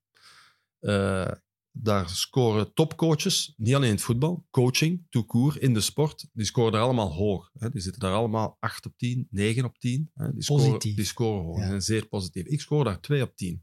Dus ik heb een zeer lage... Ja, er bent zeer negatief. kun er niet meer lachen. Ik heb een zeer lage grondhouding. Hè. Dus ik kijk per definitie al ja, met argwaan of met iets wat negatieve gedachten naar de dingen. Dat is niet erg, dat houdt u niet tegen om coach te zijn, maar je moet dat altijd wel beseffen van u, dat je, dat je zo zei en dat je dat hebt. En je moet daar in je communicatie altijd rekening mee houden. Van de gedachte dat je hebt, komt vanuit je grondhouding en je moet daar... ja, Klinkt wel vermoeiend beetje- om daar rekening mee te komt daar houden. te- moet daar Ja. wel een beetje tegen strijden. En dat is zo. Ik heb dat dat ook moeten doen. Ik heb daar tegen gevochten. Maar ja. hoort daar ook bij dat je op voorhand al denkt dat je gaat verliezen? Is dat dat ook? Van zo wat negatief Eh, van oei, ja. het gaat, ja, eigenlijk beseffen na analyse van een tegenstander, weten van daar kunnen we nooit van winnen. Maar je moet toch tegen een groep gaan zeggen. Ja, je moet toch tegen een groep. Je lacht. En nee, ik snap het wel. Je moet toch tegen een groep gaan zeggen. We gaan winnen vandaag, mannen. Het kan. Want dit en dat en dat, daar zijn we beter in. En we gaan dat zo en zo en zo doen. En eigenlijk Oh. weten van jezelf. Ik heb daar drie of vier matchen van gezien. Ik wil er dan niet tegen winnen. Oh, dat moet frustrerend zijn. Maar ja, je lacht nu met mij, omdat Nee, ik dat nee, zo nee. zeg. Maar denk je niet dat er heel veel gasten zo zijn? Ja, die dat... denk- ik die denk dat ik ook zo ben eigenlijk. Ja, Ik denk ik wel positief. Jij bent maar- wel een positief, Ja. dat denk ik ook Ja. wel. Ja. Misschien moeten wij die testen ook eens doen bij Ja, ik, ik, kijk er wel naar uit benieuwd eigenlijk. en zo is het ook gestopt bij Astella, omdat ik ook niet meer wou liegen. Ik wou ook niet meer, ik ben ook gezegd, zeg, ik ga daarmee stoppen, omdat dat, je kunt niet, je kunt niet eh, tegen een groep liegen of denken van, of er nog in geloven, of denken dat het nog gaat veranderen, of dat het nog gaat keren. Maar had je Terwijl dat dat als, je spe- zelf- als speler ook wel? Zonder dat je dan naar de groep zijn, maar voor Ja, jezelf ja, ik dan? had dat zelf ook. Ja. Shit, ik had dat spelen tegen een tegenstander waar we nooit had van gaan winnen. ook, had dat je ook. Ja. En ik Ja, had daar wel je- iemand nodig, want ik sliep heel veel met de Frankie. En ik vroeg dan aan Frankie altijd van, ja, Frankie, wat gaan we doen? Allee, Fox.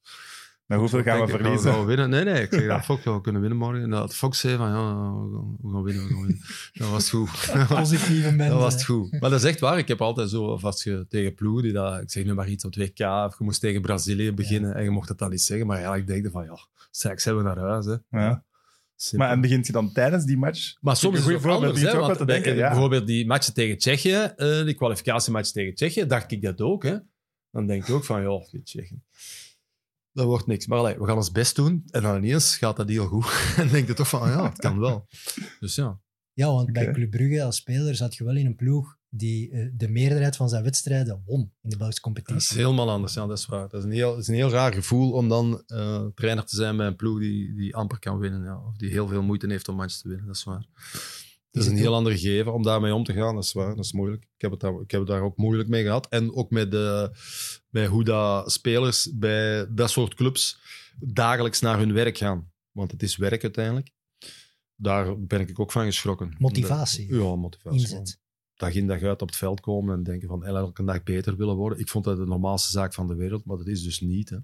Je kijkt achter, je stapt eerst het veld op als trainer, je kijkt achter u en er komen er twintig afgesloft en je denkt van, allee, Kom op. wat gaan we daarmee Ja, waar is de goesting? Ja, dat is... Ik zeg niet dat het elke dag zo was, maar toch te vaak of toch bij te velen. Ja, dat is waar. En dat is inherent ehm, aan, aan, de, aan de club, aan de grootte van de club. Hoe nam Hugo, Hugo Broos dat eigenlijk op? Toen dat je zei dat je ging stoppen? Want hij had u als Eh, TD... ja, hoe is dat gegaan? aangesteld? Eigenlijk is, eh, is hij gegaan in een vergadering. Ehm, er, was wat, er kwam wat, wat weerstand of kritiek, of hoe dat je het ook moet, moet noemen, vanuit eh het bestuurszijde. En eh, er kwam ook een nieuwe voorzitter. Maar juist gewisseld nog eens van voorzitter. Peter Galant ging weg, kwam een nieuwe voorzitter. De Diaz. Eh, en, dat, ja, en dat was dan zo wel een vervelende... Enfin, ik kreeg daar het gevoel dat het eigenlijk een beetje in mijn schoenen geschoven werd. En dan heb ik gezegd op die vergadering daarvan, als je denkt dat het met een andere beter gaat, of dat ik niet meer de man ben op de juiste plaats hier, ik zeg, dan ga ik weg. En je moet mij geen ontslagpremie betalen. Ik ga, je, moet, je moet mij niks betalen. Als jij morgen eh, dat contract doorscheurt, dan ga ik gratis weg. Ik moet niks meer hebben. Eh, Dat goed. was Dat goede zeg je voorzet. beter niet te veel. Ja, want- Ja, voilà. Ja, dat, dat, dus daar ging ik met dood Gert, dan gaan we dat doen. Dan heeft het nog twee weken geduurd totdat we zeker waren van behoud. Ja, en na Waasland Beer speelden we 1-1 gelijk. Ehm, en dan, eh, dan heeft een Hugo tegen mij gezegd van ja, het bestuur vraagt of uw aanbod nog steeds geldig is. Echt waar, ik, ik zit hier gewoon de waarheid te vertellen. Of het aanbod nog steeds geldig is. en ehm, Dat moet Eh, erg zijn voor hem om dat dan nu te vragen. ja, dat is. En- en was dat dan. Hij was er ook, als ik dat in die vergadering gezegd had, was hij ook heel kwaad op mij. Omdat hij ook wel besefte wat dat, de betekende. Ja, Ja. wat dat, dat betekende. Maar goed, ja. Ehm, en dan zei hij of dat aanbod nog geldig was. En dan heb ik gezegd, ja, het aanbod is nog geldig. En dan zei hij van, ja, ze zouden dan willen dat je de laatste twee matchen, want het was speeldag 28, er moesten nog twee matchen gespeeld worden van de reguliere competitie, speeldag 30. Nog twee matchen. Ze vragen dan om die twee matchen nog te doen en dan zouden, dan zouden we stoppen. Ik zeg, dat is goed. Ik zeg, wie weet dat hier allemaal al? Nee, nee, niemand weet het. Ja, dus goed, ik ga buiten, ik geef mijn training. En je voelde gewoon aan heel die spelersgroep dat er iets was.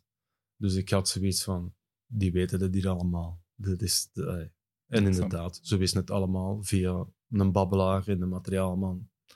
Een babbelaar. Zo gaat het altijd. hè. Zo gaat het al. Dus die mannen wisten dat. En dan had ik zoiets van, ja, nog die twee matchen gaan doen, terwijl dat die mannen het hier allemaal weten, dat ga ik niet doen. Dat is om Dus je ik- belachelijk te maken. dus ik ben na die training terug naar Hugo gegaan en gezegd tegen Hugo, Hugo, ik kom morgen niet meer terug.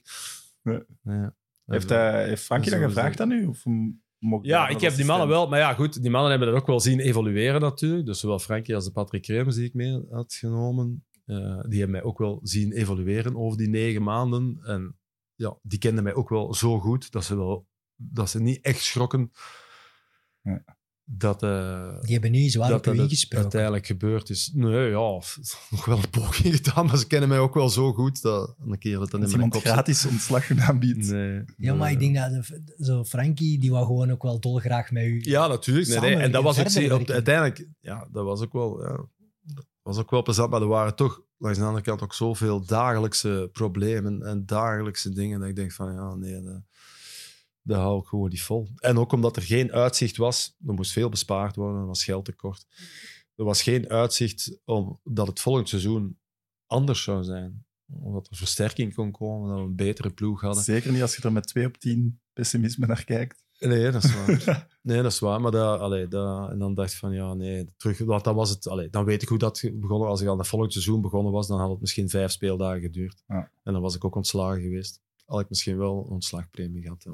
Dat is toch niet dat gewoon Blijft een goede verhaal. heel, heel, veel, heel veel ploegen onderaan in, allee, die onderaan in het Belgisch klassement spelen, ja, moeten soms toch ook wel beseffen dat daar hun plaats is en dat het tegen degradatie vechten is. En als ze erin blijven, dat dat heel goed Leg jij het gewerkt uit aan is. de voorzitter van Ja. de Ja, maar wie, zegt, wie, wie, wie begint er aan het seizoen met het idee van wij vechten tegen degradatie? Ja, nee, Niemand begint zo. Hè? Iedereen denkt van het zal niet van ons zijn. Hè? Hugo, zo iemand als Hugo Broos heeft toch voetbalkennis genoeg om dat Ja, wat in te is schatten. eh, Er zullen nog wel technisch directeurs en dat dat... En dan begonnen we, we zijn ook redelijk goed begonnen. Hè?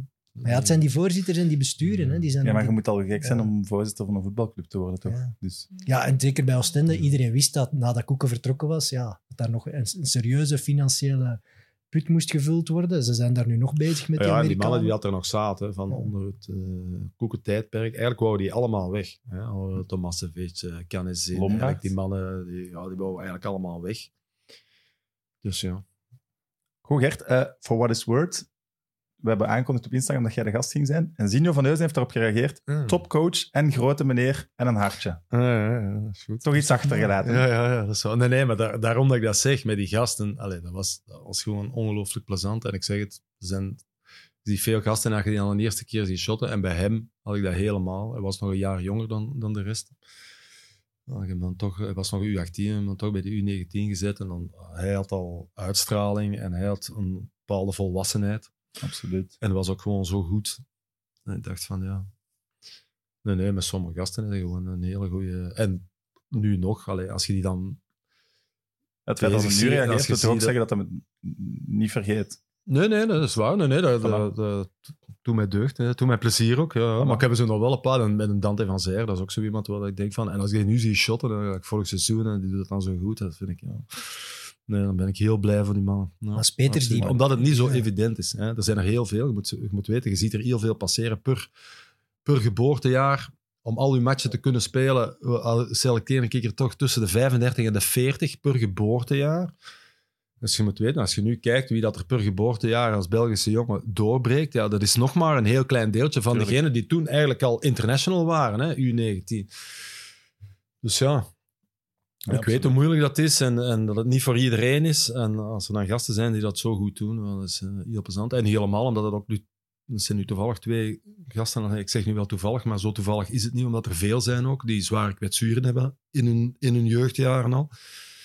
Dante kruisbanden, Zinho kruisbanden, nee, dat is allemaal... eh, Ja, het bot allemaal maakt het allemaal nog moeilijker. Ja. Dus eh, als die dan toch terugkomen en dat zo goed doen, ja, dat is, dat is superleuk. Ik denk, spelers die beter willen worden, die, die er hard voor willen werken, hadden dan Ja. nu wel een goeie.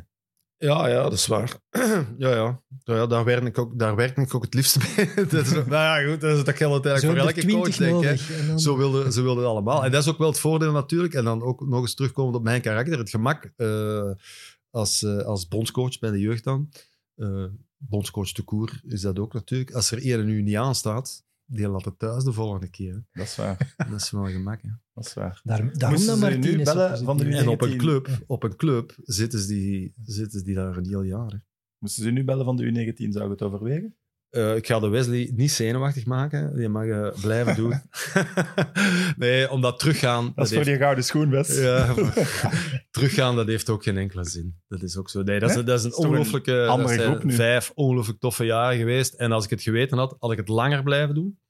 Maar de drang om terug te gaan is Maar ik, ik zie dat Erik van Meijer is daar nu toch, eh Jackie Matthijs Ja. is daar ook terug Nee, nee, maar dat is, dus er dat is zijn er toch veel die- die Er zijn er veel die, teruggaan. die het licht gezien hebben en weten dat dat eigenlijk heel relaxed is, Buffel? zonder stress is. Buffel. De schacht? En toch dat je het gevoel houdt met, met trainerschap, met kleedkamer, eh, met jonge spelers, die het allemaal... Ja, we hebben ook goede jeugd nu. Hè. Je, gaat, je gaat geen jeugdinterlands niet meer spelen om 5-0 op je doos te Nee, krijgen nee. tegenwoordig. Hè. Je Nee, kunt nee. nu jeugdinterlands spelen tegen grote landen en resultaat spelen, hè, omdat, je, omdat we goede spelers hebben. Gewoon, Zelfs hè. moeten spelen. Ja. Ja.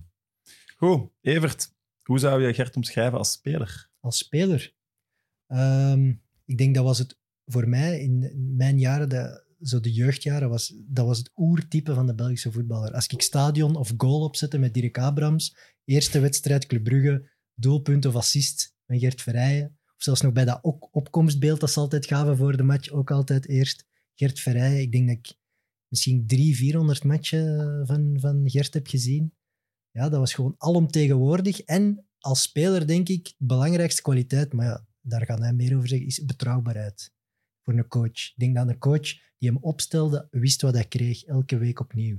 Maar er zat geen drie, geen vier bij. Dat was altijd minimum een zeven en qua inzet waarschijnlijk een negen of een tien op tien. Super betrouwbaar. Ik denk dat dat heel belangrijk is. Hm. Dat je als coach weet wat je eraan hebt. Ik heb als Anderlecht van vaak gevloekt. Ja, maar zo Jongens, zijn er op veel. u. Dat is de meest gehoorde commentaar. nu Dat is een ja, compliment, hè? Ik heb vroeger veel op u gescholden, maar nu, hey, proficiat, joh. Goed bezig.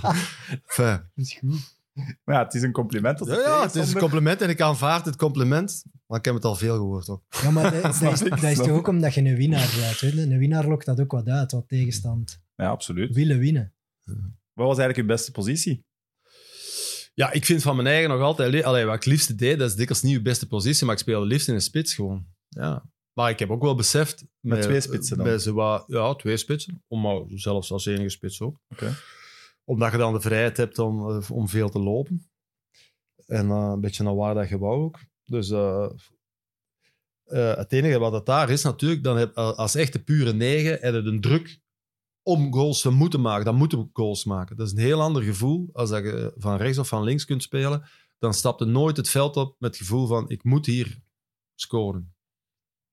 Er één is het goed, maar als je geen maakt, is het niet zo erg. Maar als echt pure negen het veld opstappen, jij moet de goals maken. Dat is extra druk. Ehm, maar ik deed het wel eigenlijk het liefste. Oh, maar ik heb ook wel beseft, en dan vooral onder de periode Solid, eh, heb ik ook wel beseft dat je ook vandaar, eh, als de afleiding bij andere mannen zit, en bij de spits dan, dat je vanuit die positie ook gewoon heel veel goals kunt maken. Dus, eh, En belangrijk kunt zijn. Dus, eh, Is er een speler in het hedendaagse, hedendaagse voetbal die uw stijl heeft? Die je zou zeggen, dat is de Gert Vrij van u.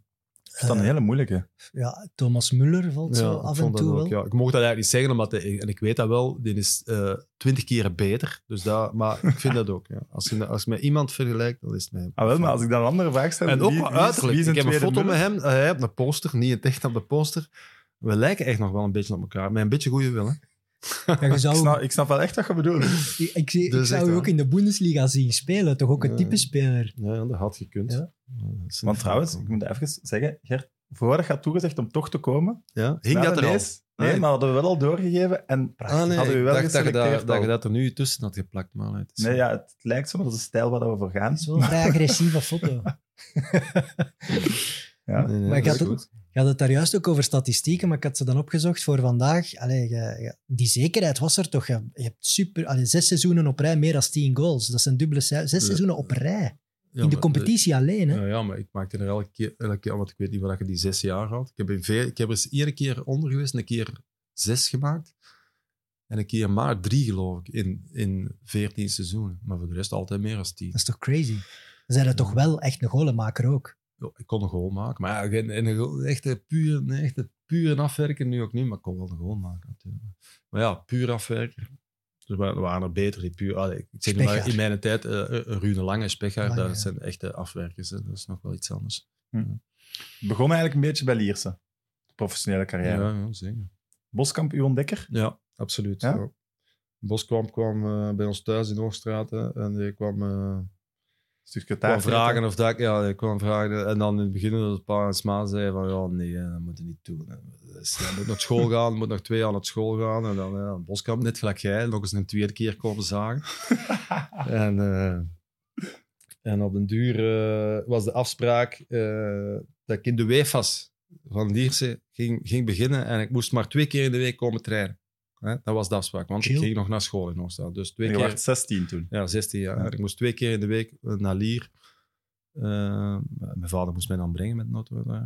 Dus dat was maar twee keer in de week moest ik gaan. Dat heeft eh, wel geteld één week geduurd, die eh, twee keer per week. en de tweede week eh, was ik eigenlijk elke dag aan het trainen bij de eerste ploeg. De Boskamp zei van, nee, we moeten de eerste ploeg trainen, met, oh, ja, trainen bij de eerste ploeg. En dan, eh, ik was maar 15 jaar, ik werd in 20 september werd ik dan 16 jaar. En dan eh, was die hele maand september, ja, wanneer, eh, moest 16 zijn. Hè? Dan was het eh, wacht tot ik 16 was. En een dag dat ik 16 was, een week nadien, zette hij mij gewoon in de eerste ploeg. Maar ik was wel elke dag aan het trainen, hè? dat was niet echt volgens de afspraak, want ik moest nog naar school natuurlijk. Maar ja, dat was wel heel plezant, elke dag met mijn pa na school. Maar dan was je wel een groot talent gaan, ook. trek gaan trainen. Welk? Dan werd je wel ook een groot talent.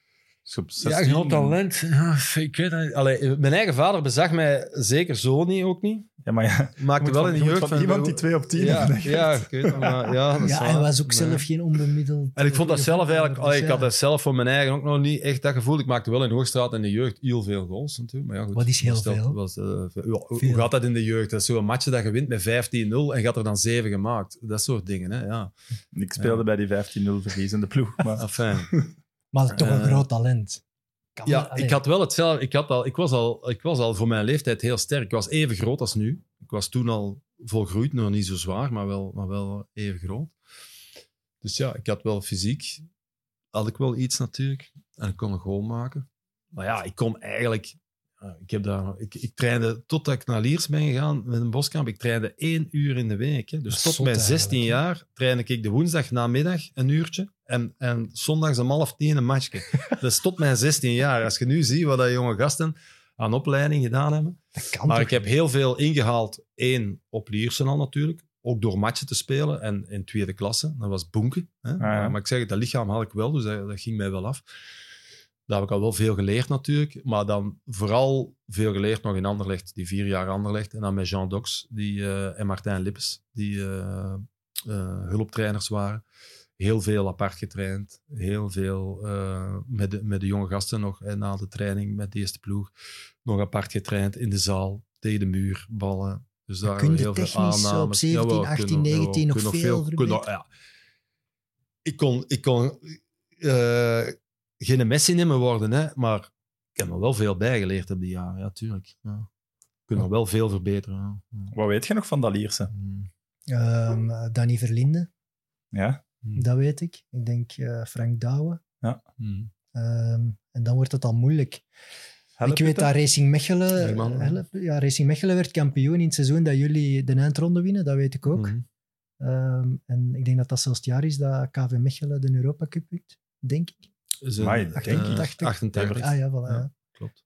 Is er aan de hand? ja, ik wist niet meer in welk jaar dat ze de eindronde hadden gewonnen. Nee. Maar ik heb ooit voor extra time beelden moeten opzoeken voor eh, de Cake op de Week van die eindronde. En toen zijn wij nog gestoten op een wedstrijd dat ze heel de match lang op Gert hebben, hebben gefilmd. Mhm. Als 16, 17 jaar. En indrukwekkend zeker? Ja, maar... Weet je wat? Jij- Dat was super, super herkenbaar gewoon. Oh ja, tuurlijk. Ja, je bent niet inderdaad- meer van stijl, ze zijn niet meer veranderd. Hè? Maar wel alleen in de spits, hè. Alleen en al die spits, het hoeken en ja. heel veel duels. En met witte en- bollen ook. Tegen, soms met twee witte bollen, zo wat op 10, 9,5 zo. Van Anderlecht kwam dit toen. Dat is een jeugdspeler van Anderlecht.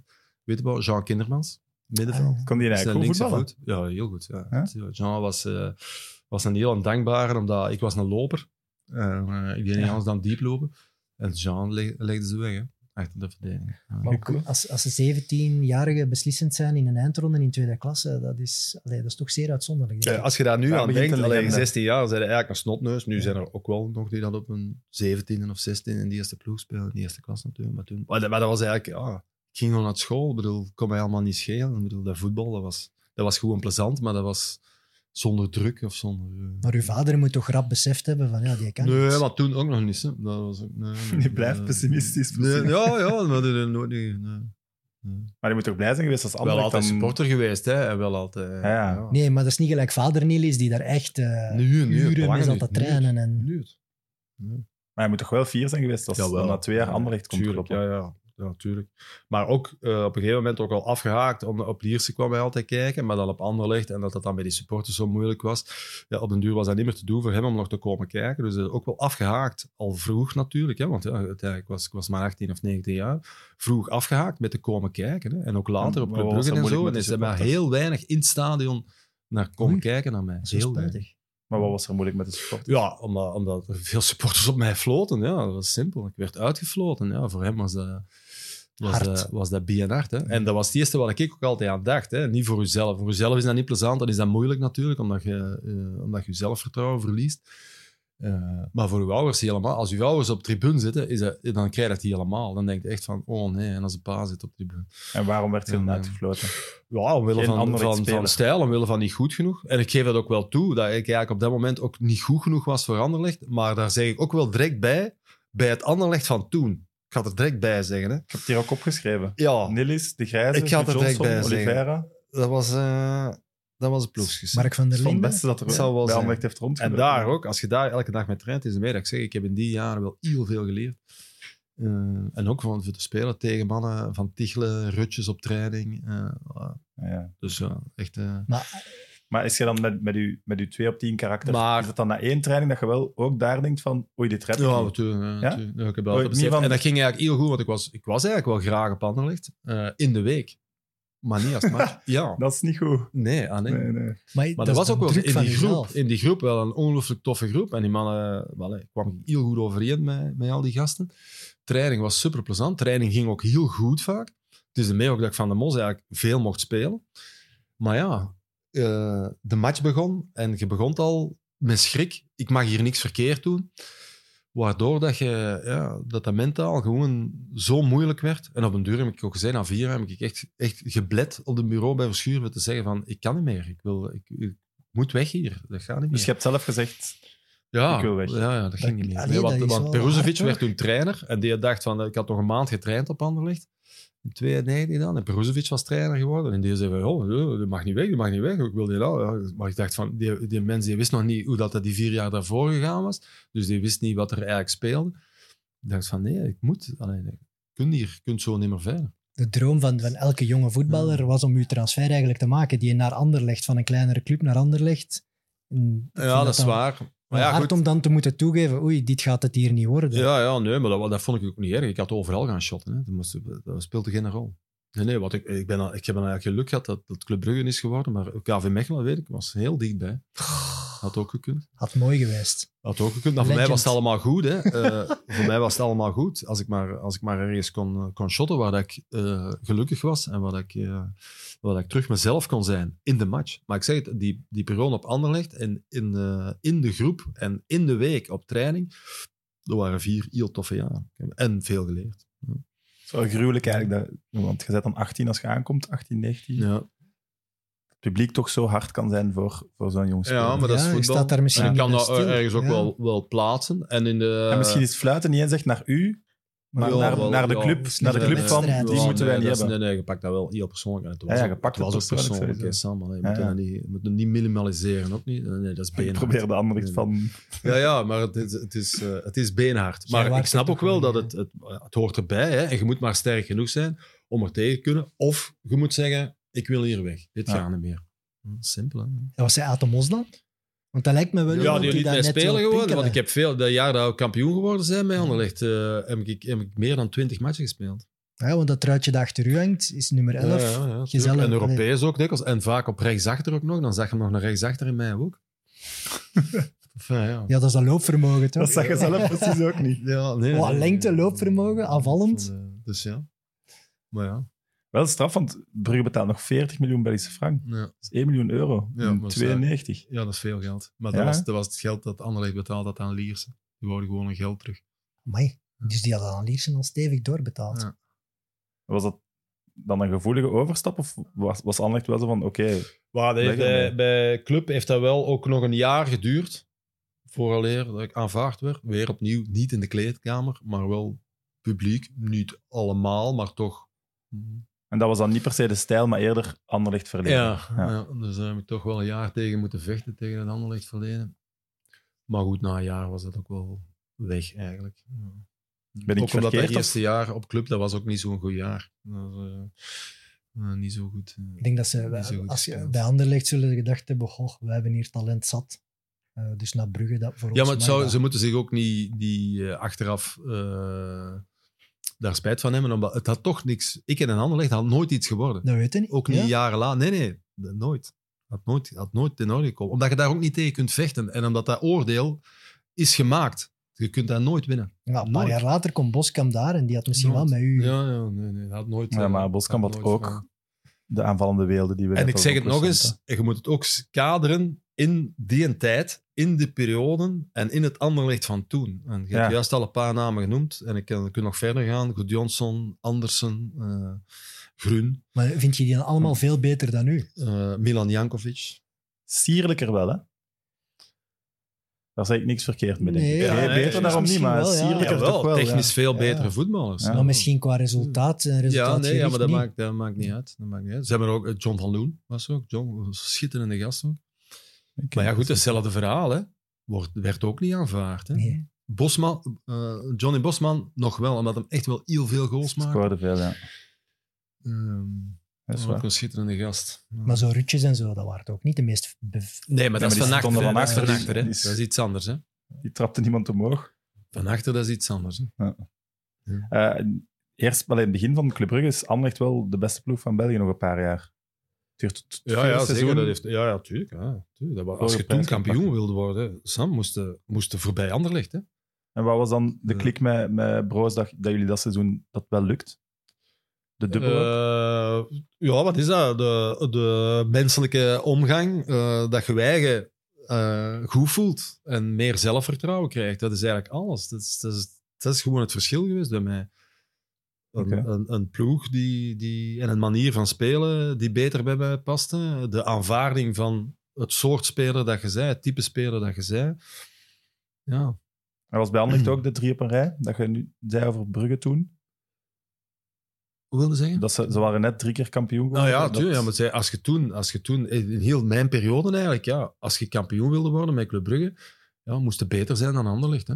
Dat wel dan Ja. ergens zullen fans daar wel blij om zijn om te horen dat zo clubcultuur, dat dat wel in je club zit. En dat dat dus wel meespeelt, ook En bij eigenlijk- voetballers. Konden alleen maar kampioen worden als het inderdaad met Anderlecht wat minder ging. Ja. Als het echt top ging met Anderlecht, werden we geen kampioen. Hè? Hm. Zo rechtstreekse transfers tussen de twee ploegen heb ik wel het gevoel dat dat vroeger meer was dan nu. Ja, maar nu, Zo'n rechtstreeks is toch bijna ondenkbaar. het is vaak een tussenstap naar het buitenland, dan misschien mislukken. Oké, maar ze zijn bijna allemaal superveel besproken. Buiten degenen die echt niet meer aan spelen Mm. toekwamen. Maar de, de, de, de, Maar dat is ook omdat sowieso wordt er meer getransfereerd naar het buitenland. Hè. Dat is waar, Als je tegenwoordig dat is waar. drie golen maakt, dan kun je gaan. rij. Ja, maar dan staan ze in de Zo- rij. Zo is het toch gewoon. Ja, dat is Allee. waar. Je moet niet zes seizoenen na elkaar 15 goals maken om naar het buitenland te kunnen. Hè. Ja, dat is waar. De- ja. Ehm, wie was een beste? Stanic of Spehar? Ah, ja, dat is voor mij... Dat is, de- de- Appelen en peren? Of? Ja, ja omdat het twee totaal verschillende gasten zijn. Ja. Intrinsiek als afwerker Specher, 100%. Maar als teamgenoot ga ik altijd staan iets zeggen. Omdat dat, dat was een, echt een teamgenoot. Specher was toch meer een Einzelganger. Ehm, Maar pikt je dat niet van je spits? Hoe zeg je? Dat hij zo wat meer op zijn eigen is? Ja, maar je je hebt ook graag, als je een assist geeft, dat je toch een keer Een hand krijgt. krijgt. Allee, dat helpt ook. Snap je? Ja. En dat was dan bij Stanic was, eh, toch wel iets gemakkelijker. Maar het grappige was dat Stanic eigenlijk bij Brugge er heel veel heeft gemaakt, maar daarna eigenlijk Mhm. nooit niet meer echt in de spits Omdat. Speer, eh, Speer zal altijd eh, een ploeg nodig hebben hè, om te renderen. Terwijl Stanic dat veel minder nodig had. Je forceerde het zelf ook als het moest. hè. Dat was wel dat is ook wel een heel goeie. echt een uitzonderlijke carrière. Alleen was ook Ja. bij Kroatië, bij het heel sterke Maar Kroatië. ook geen fijne, ook geen fijne, hè. Dat is geen, dat is geen fijne speler, hè. Dat is redelijk bruut ook, maar wel een heel goeie. Maar die heeft, Snap die ik. heeft carrière gemaakt als rechtsachter nog. hè. Ja, ja, die, die, die deed alles Ja, voor de dus, ploeg. ja. Dus ik denk dat, dat daarom Stanic ook wel in de verbeelding Mm. van de fans hoger staat. Omdat dat zo iemand is Mm. waar je ploeg op kon bouwen. Eh, je hebt derde meeste matchen van Club Brugge. En toch maar twee jaar kapitein geweest. Ja. Ja, ik heb Zit dat ook niet eens- in u? Wou je dat niet? Of- Eh, jawel, maar op Was het het u mo- niet gegund? op het moment... Ja, jawel, maar je moet eerst wachten tot de mannen voor u afscheid nemen. Dus je had sowieso altijd in de kern mannen die, die lang gebleven zijn. En die, eh, Frankie om te beginnen, Ja. ontegenspreken. Dan, dan eh, de Vital Borkelmans. En dan Danny heb ik wel Verlinden. even overgepakt. Ja, maar Danny eh, is kapitein geworden. Omdat, dus er was een interview. Eh, dus ik was eigenlijk kapitein. Hè. Ik werd op een gegeven moment kapitein onder Solid. Of ik was al... Enfin, ik was kapitein onder Solid. En in een interview tijdens de, zomerstop of het begin van het seizoen had hij een interview ehm, en had hij gezegd van ik weet niet of hij eh, de beste kapitein is voor ons. Solid of Verlinde? Solid zei. Dus eh, de woorden van Solid. Hij ontkende dat, dat hij dat gezegd had. Maar Ja. ik kende de journalist ook goed genoeg om te weten dat het waar was. Ehm, en ik ben naar de Solid gegaan en ik heb met een band op tafel gegooid. Ik heb gezegd, hier, kies maar een andere. Dus Oké. daarmee was, het, eh, was ik kapitein af. En dan hebben ze de, de Danny kapitein. Oké, ja. Ja, maar ja, goed, ik, Nee. ik hoef geen kapitein te zijn. En zeker niet. En dat is weer eigenlijk hetzelfde van te strak met dat trainerschap. Bij Oostende, ik ben iemand, als er getwijfeld wordt dat ik de man ben, Hoeft de goede niet. man ben, dan hoeft dat niet voor mij. Nee, en ik kan even goed shotten zonder die kapitein. Maar wat dacht heeft, Solliet dan? dat heeft eh, welk? Maar wat dacht, Oh, waarom hij had dan geen goede Simons kapitein? ingedacht, denk ik. Ik denk dat hij, hij was een enorme Timmy-fan ook. Maar goed, hij gaat het ontkennen. Hè. Als je met u vraagt, gaat hem zeggen no, no, no, no. Maar eh, het was yes, yes, yes. Maar het speelt ook geen rol voor mij. Ik heb dat ook gezegd. Ik Zeg hier met een band. Zeg maar voor de rest, ik ga ik morgen even hard mijn best doen. En zondag in de match doe ik even hard mijn best. Moet er geen schrik van hebben. En maar je wel band- prater maar- ook in, Maar de in band de ik groep? niet meer aan. Welk? Waar, je waart sowieso toch ook een prater in de groep? Eh, jawel, maar er waren er die daar eh, meer en beter spraken toch wel. Oké. Ja, ik was meer eigenlijk, als je het mocht noemen, leider by example. Eigenlijk, door het voorbeeld te geven. Maar ik ging niet tegen iedereen zeggen wat dat ze moesten doen. Of zo vlak voor de aftrap in de kleedkamer, zo nog van alles en nog eens bij elkaar komen. Een huddle En, bij je roepen? Nee, er waren er veel bezig dat ik dacht van, man, zwijg nu even. Ik dacht, ja. Nee. In die Ja. periode hadden jullie met Brugge eigenlijk ook vaak goede Europese campagnes. Ik heb dat opgezocht. Eh, wat was het? Milan, Galatasaray, Dortmund. Ja, dat zijn toch niet matchen de kleinste? blijven Nee, nee, hangen. hè. natuurlijk. Dat zijn O- Onderschatten wij misschien nu dan hoe goed dat Brugge toen was? Ja, maar onder Solid was dat toch echt een machine. Dat was, Ja. allee, iedereen was toch fel onder de indruk. Ja. Vooral van de, de, de productie van de goals was enorm. Dat was voor België echt vernieuwend, hè? die 4-3-3. En al die drie aanvallers die hadden bijna allemaal 15 goals en meer. Dat was, Ja, maar daarvoor ook. hè. Ik heb eh, machine. voor mijn gevoel, oké, onder Solid hebben we, hebben we goede dingen gedaan ook, maar onder Gerrits ook. We hebben Ja, eh, het eerste jaar onder Gerrits hebben we fantastisch gespeeld Ja. met Fadiga, Gert Klaases. Dat was echt een heel goed jaar. Speelde wel eens kapot. Dus Fadiga, dat is ik al vergeten. Ja, het zal zijn. Ja, het Solid is gewoon zo, de, de shadow game en alles daar rond is zo wat gemythificeerd van wauw, wat was dat? Dat was iets vernieuwend. Maar goed, in die, in die, in die Champions League, ja, we hebben ooit een keer denk ik, zeven punten gehaald. Dat was het meeste, denk ik. Dat hebben ze, ook, dat hebben ze nu een keer geëvenaard. Hè. Ze hebben ook een keer eh, in een groep zeven punten gehaald. Maar sowieso voor een Belgische ploeg, ja, meer dan zeven punten halen. Dat is niet zo makkelijk. Hè. Anderlecht met En dat jaar, en dat jaar ze hebben, we- van, dat we winnen van Milan, ze hebben geflikt door Celta de Vigo. Het was de laatste match, was het Celta tegen Milan. Milan was al gekwalificeerd, als ik me goed herinner. En Milan speelde met een B-ploeg. En Celta won ook van Milan, waardoor het Celta was die wel de volgende ronde ging. Anders waren wij het. En als je dan terugkijkt naar die Hmm. selecties, ja, dat zijn goede ploegen. Hè? En, en, maar daar zit zo geen, eh, geen ster bij die dan daarna Europese subtop-top is geworden. Oh. Oh.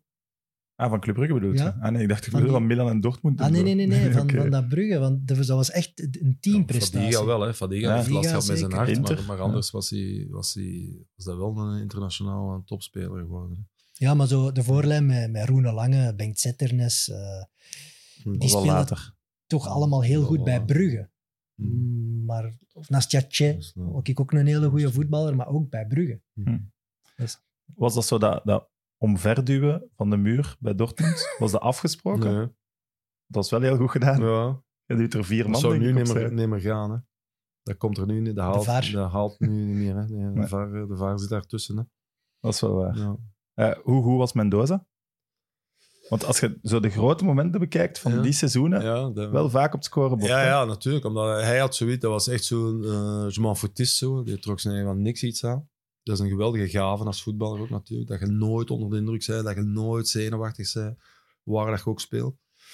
Hij had dat, hè. dat speelde voor hem. Wat, hij nu voor het seizoen tegen Torok moest spelen of bij AC Milan, dat is voor hem hetzelfde. Hè. Je hoort dat wel vaker bij de spits, heb ik het gevoel. Een beetje, ja. Ja? ja. Company had hem misschien ook Wel een beetje, een beetje prettig gestoord. Maar wel een hele goeie. Ja, dat is waar. Ja, die goal op Milan is, is Belgische voetbalgeschiedenis. Ik denk dat iedereen daarnaar refereert als je het over de voetballer Mendoza hebt. toch? Nu, bij, op Dortmund was ook hij met de vrije trap. hè. Dat was En met de penalties ook beslissend, Ja. denk ik. Ja. Ja. Eh, Jonathan vraagt, was Olly je ambetantste rechtstreekse tegenstander? Ja, hoe moet je dat zeggen? Eh, puur op voetbalgebied, misschien niet, maar wel door alles wat er rondging altijd, hè, rond die matchen. Dat begon al altijd, Anderlecht Club Brugge, oh, schachtvrij. En dan nog eens rechtstreeks tegenover elkaar. Hij linksachter, ik rechtsbuiten. Had daar veel mee te maken. Hè. Maar hij zei is in een interview dat je een duiker waard. Ja, dat is- matenaaier. Dat is, dat is zeker niet waar. Maar ik deed wel alles om te winnen. En als het niet op een propere manier ging, ja, dan was het op een vuile manier. Dat is wel waar. Maar is die matenaaier rel? dat Nee, want ik kon goed incasseren ook. Dat speelde voor mij geen rol. Maar je moest wel iets kunnen verdragen ook natuurlijk. hè. Dat is wel waar. Maar ehm, Maar spreken jullie daar dan na over als hem dat in een interview zegt? Of is dat iets wat puur in de pers leeft? Maar Dat toen onderling niet. eigenlijk niet Ja, toen, in, die, in die tijd spraken wij niet met elkaar. Dat was toen, als toen eh Club Brugge dan al echt was, werd er in de gang, of voor de match of na de match, naar elkaar niet gekeken. Hè. Nu is dat allemaal, staan die allemaal met elkaar te babbelen, alsof dat de beste vrienden zijn. Dat is veel, veel gemoedelijker en vriendelijker. In een tijd, dat was de vijand, hè. nou ja, is- een ander truiken aan. De vijand, per definitie, dat werd, je niet, dat werd dan niet gevraagd hoe dat met de kindjes was of met de vrouw. Hè. Helemaal, nee, dat is waar. ja, dan moet je nu niet aan een andere Je speler vragen, denk Je ik. deed elkaar dood als het moest. Ja, dat is zo. Ja, nee, dat is waar. Vijandschap was veel en veel groter. Is dat omdat we nu dan normaal gezien in een normaal seizoen vier keer die match hebben? Plaats van twee keer? Nee, ik denk niet dat het daarmee te maken heeft. Ik denk dat het de tijdsgeest is. Hoe dat, eh, hoe dat voetballers sowieso met elkaar omgaan. En Je spelers zijn ziet, ook dat, je ziet dat in het buitenland ook. Je ziet dat is meer... Ja. De match is gedaan en hup, die beginnen direct met elkaar te babbelen. En wat was tof en we hebben geschot en niet aan één verloren en dan aan één gewonnen. Zo wat. Maar dat ik denk van ja... Nee. Ondenkbaar. Ja, ondenkbaar. En dat leefde ook in de nationale ploeg wel. Hè. Zo echt, ik zeg niet dat je niet overeenkomt met, met mannen van een ander topploeg, maar ja, Maar als je wist wie- toch wel een beetje. Ja, ik mis dat eigenlijk wel een beetje. Ja, wel. Maar Ja, ik vond dat ook toffer. Ik heb dat niet graag, dat ze zo te vriendschappelijk met elkaar omgaan. Want dan, dan is heel die match minder ik geloofwaardig van mij. Ik snap Ik het vind wel. dat ook. Ik heb, dat ook. ik heb ook liever dat ze... Ja, maar je hebt nu zo allemaal dan... Ze hebben dan dezelfde makelaar of ze, hebben, Ja, ze komen heel vaak uit dezelfde Ja. jeugdopleidingen. Ja. Dat is ook anders Ja. allemaal. Ja, en ook Ja. vooral, kijk, die topmatchen moeten die topmatchen blijven. Dat was super belangrijk naar Anderlecht Ja. Brugge. Dat kon een seizoen bepalen. Maar ja, als je die Ja. verloor, dan... En ook een supporter heeft dat niet graag. Like Hazard, wat Hazard doet dan na een match, beginnen, beginnen zeven met een tegenstander nog.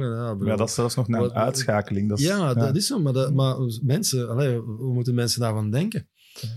zwaar. Ik heb Charlie Moussonda Jr. heeft bij Real Betis, zijn enige echt goede periode, denk ik, in zijn carrière, heeft hij daar met de supporters van Betis enorm veel aan bras gehad, omdat hij na een match tegen Real bleef wachten aan de uitgang voor toch met Cristiano Ronaldo op Ja, de, de foto, foto te kunnen. zo- Terwijl hij zelf op het veld had gestaan en, en ons- ja, 4 of 5-0 had verloren natuurlijk. En daar hebben die Mhm. supporters echt... Daarna is die niet meer in die ploeg gekomen. En ik, ik snap dat ook wel. En die tijdsgeest is echt wel helemaal veranderd. Ik denk dat jongere fans daar misschien al vlotter mee om kunnen, maar zo... Nee, dat is waar. Alleen Anderlecht Brugge, dat, dat moet een match blijven op het scherp van de snee. Maar we hebben wel matchen gespeeld en er is er eentje waar dat de blekere eh, arbiter was, die helemaal uit de hand loopt. Die schandalige Omdat match, we ja. echt voor de match met slechte bedoelingen het veld waren opgestapt. Hè. Dat alleen, allee, het voor de match, dat, die wedstrijd had geen schijn van kans om een voetbalwedstrijd te worden. Ja. Omdat we maar met één bedoeling op het veld stapten, dat is elkaar pijn doen. Hè. Ja. Wat deed je dan bij de schacht? Maar- Is dat bij elke corner een elleboog? Of? ik weet nog, ik heb die match nog, nog teruggezien en ik dacht van ja, Gert, je hebt hier eigenlijk wel in brand gestoken. Het was al na een minuut of zo. Luchtduel of zo. En ik dacht van ja, dat is er al over.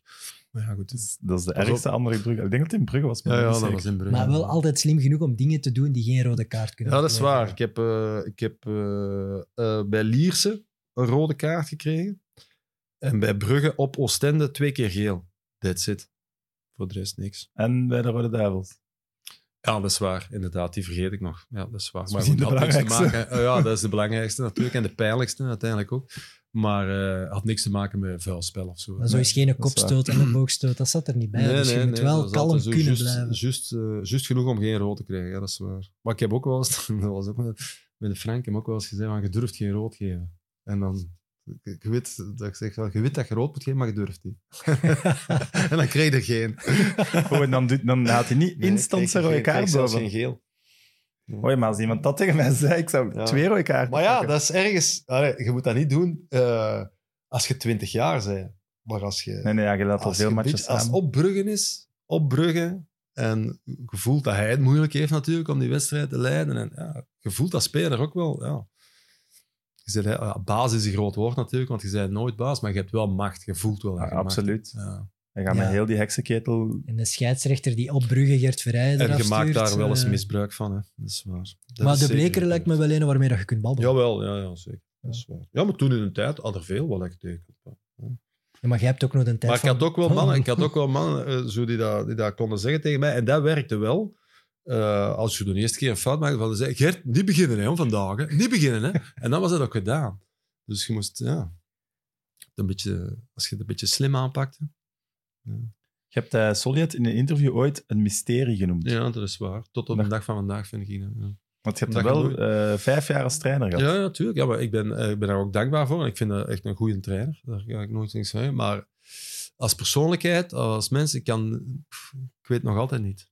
Ook als ik hem nu tegenkom, en dat is zeer vriendelijk en ik kan daarmee babbelen, allemaal, allemaal goed. Maar ja, ik, ik kom niet binnen. Ik voel, het, ik voel het niet. Maar dat kan, hè, dat twee mensen het niet voelen met elkaar. Hè, dat kan, hè. Dat- maar we hebben het nooit, we hebben het nooit echt gevoeld. Maar dat heeft mij nooit in de weg gestaan. dat wel zoveel Ja, successen samen... nooit, dat heeft mij nooit in de weg gestaan om te presteren. Dat maakte voor mij niks uit. Hij was zo wel de eerste voetbalprofessor of zo, mag ik dat zo zeggen? Hij probeerde maar zo ik wel iets zelfs, te ik ken zelfs vernieuwen. niemand die zo extreem doorgedreven in die looplijnen is gegaan. Daarna ja, ook maar het niet. is langs de andere kant ook wel, ook wel het niet ingewikkeld hoor. Het is, niet, het is eigenlijk poepsimpel en het is vooral gebaseerd op herhaling. Ja. Op veel hetzelfde. Ja, maar dat, Tot vervelens toe. dat heb ik ook gelezen. Ja. Dat moet toch als spelersgroep Ah ja, zijn? Iedere keer dezelfde Dat is killing. Dat is, dat is eigenlijk dodelijk. Zolang je Maar dan moet je toch aanvoelen, met deze Ja. groep kan dit. Ja, dat is waar. Ja. En je wint, hè? Dat. Ja, maar, ja, er je, je wint wel- omdat ze het aankunnen. Er hè. zaten ook wel plezante dingen eh, tussen. Hè? Klein matchjes en zo. hè. Maar zo'n shadow game, was dat dan echt met pottekes of met mensen? Eh, met mensen. En als er, als er eh, elf overschoten waren, dat te- was dat tegen elf. En als er vijf waren, was dat tegen vijf. En als er drie waren, was dat tegen drie. En die rest En die stonden daar moesten wij gewoon. inbeelden. Maar die, eigenlijk programmeert hij u. Hè? Ja, wel. Ergens? Ja, ja, dat is waar. Robotvoetbal, hè? dat werd ook wat gezegd, toch? Ja. maar het is ook wel iets allee, wat uiteindelijk zo gecultiveerd wordt. Alsof daar niks van improvisatie meer tussen zit. Ja, dat is ook Ja, dat niet kan waar, niet. natuurlijk. Ja. Dus, ja. Maar het is wel zo, allee, ik zeg nu maar iets heel simpel. Eh, er komt een voorzet, eh, eerste paal bezet, tweede paal bezet, 16 meter, twee plaatsen bezet. Eh, je weet, dat je een voorzet trapt, die vier gaan daar zijn. Dat is heel simpel. Dat is superhandig. Maar, maar niet zo evident om er altijd te zijn. Dus dat, Zwaar. ja, dat ver- verwacht wel timing en loopvermogen om daar altijd te zijn. Maar als je daar effectief bij elke voorzet altijd zij met vieren, moet maar eens kijken als er een voorzet komt vandaag de dag, hoe dikwijls staan er vier voor de goal? Niet te vaak, hè? Nee. Maar als je daar elke keer met vieren zij, en dan nog op min of meer afgesproken posities, Er komen geen voorzetten het, dan meer. maakt het ervoor. hè. Dan maakt het er veel. Ik heb het gevoel dat City, die zeker niet met looplijnen spelen, maar dat als Kevin een bal geeft, dat hij die ook blind kan trappen en dat hij weet, Ja, dat je weet. al, Er ze is, schuiven er te sowieso beginnen is er heel veel beweging natuurlijk. Niet met looplijnen, denk je?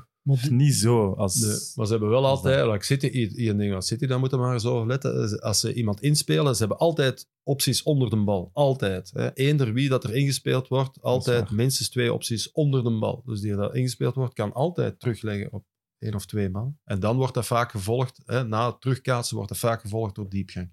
Altijd. En dan de dingen ook, dat zat bij Club Brugge, onder Clément er ook heel veel in. Al die teruggetrokken ballen van aan de achterlijn. Heel veel. Hè.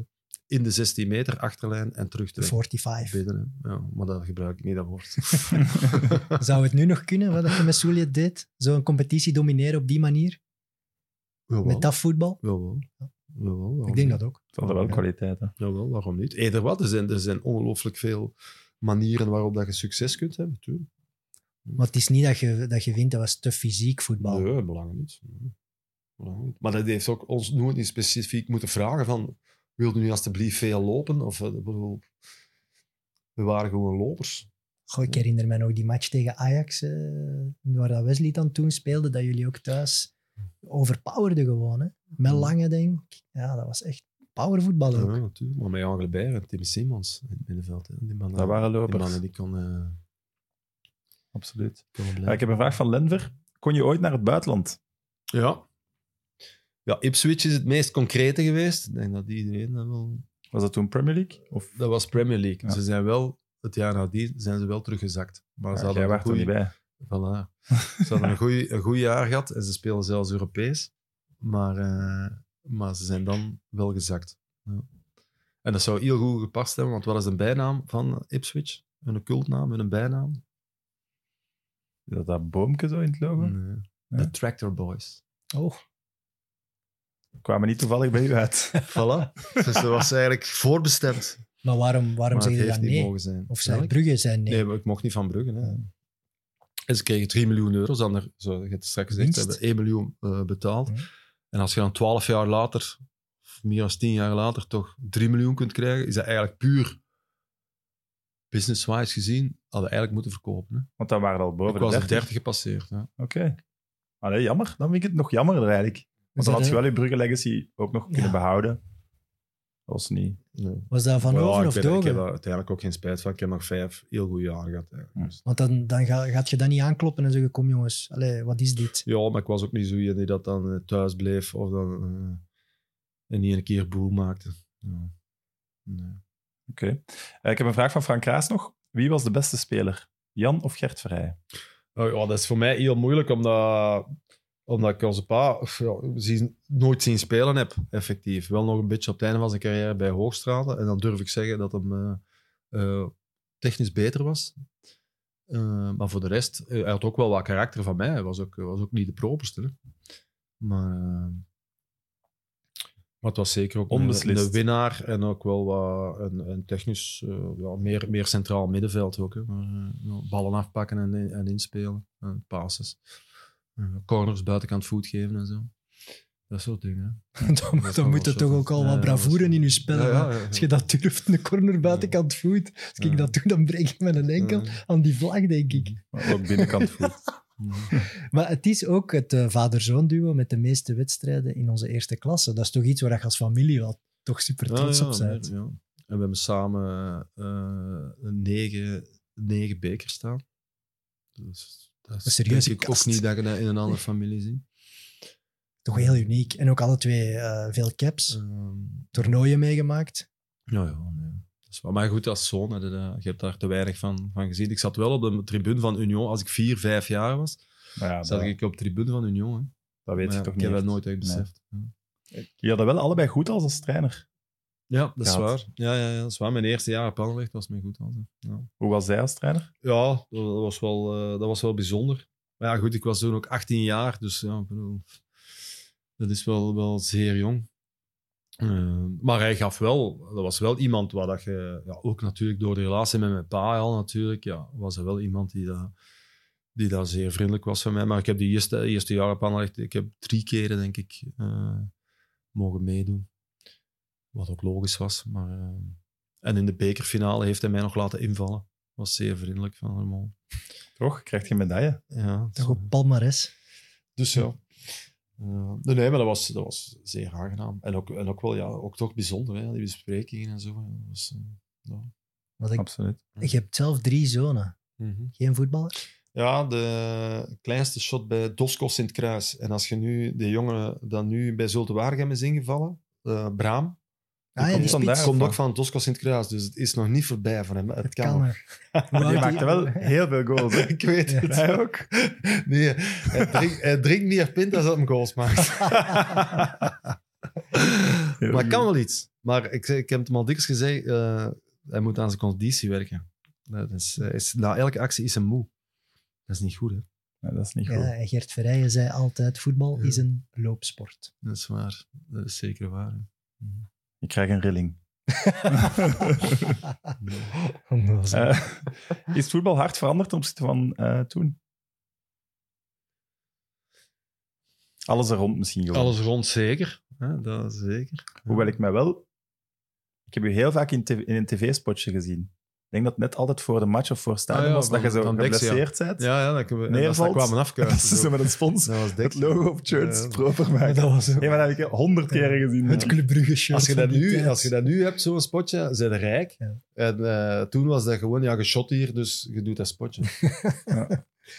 Ja, maar op zich, er zijn toch nog wel spelers zoals Gert nu.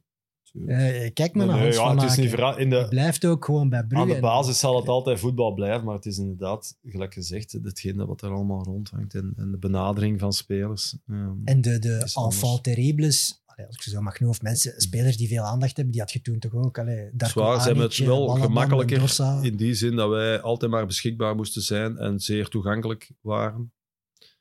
Eh, dan bedoel ik naar media toe en zo. Terwijl dan nu, je zegt nu tegen een perschef, ik heb geen goesting. En je moet Ehm, jij nooit een interview geven. Hè. Dat is waar. Maar ik denk dat jij er wel kon uitgaan zonder dat, iemand het had dat is- geweten. Dat was ons voordeel. Dat is nu eh, onmogelijk. Pinten gaan pakken op de hoek eh, van het stadion, zonder dat iemand zijn telefoon Zelfs boven- bij het stadion gewoon. haalde. dat café Of, van eh, Dennis ja. van Wijk. En eh, zonder dat iemand dat speciaal vond, dat je daar waart. Je Ja, waart daar ja, gewoon. de spelers Ze gaan naar daar, dat is kwamen ja, wel ja. en hey en dit. eh, maar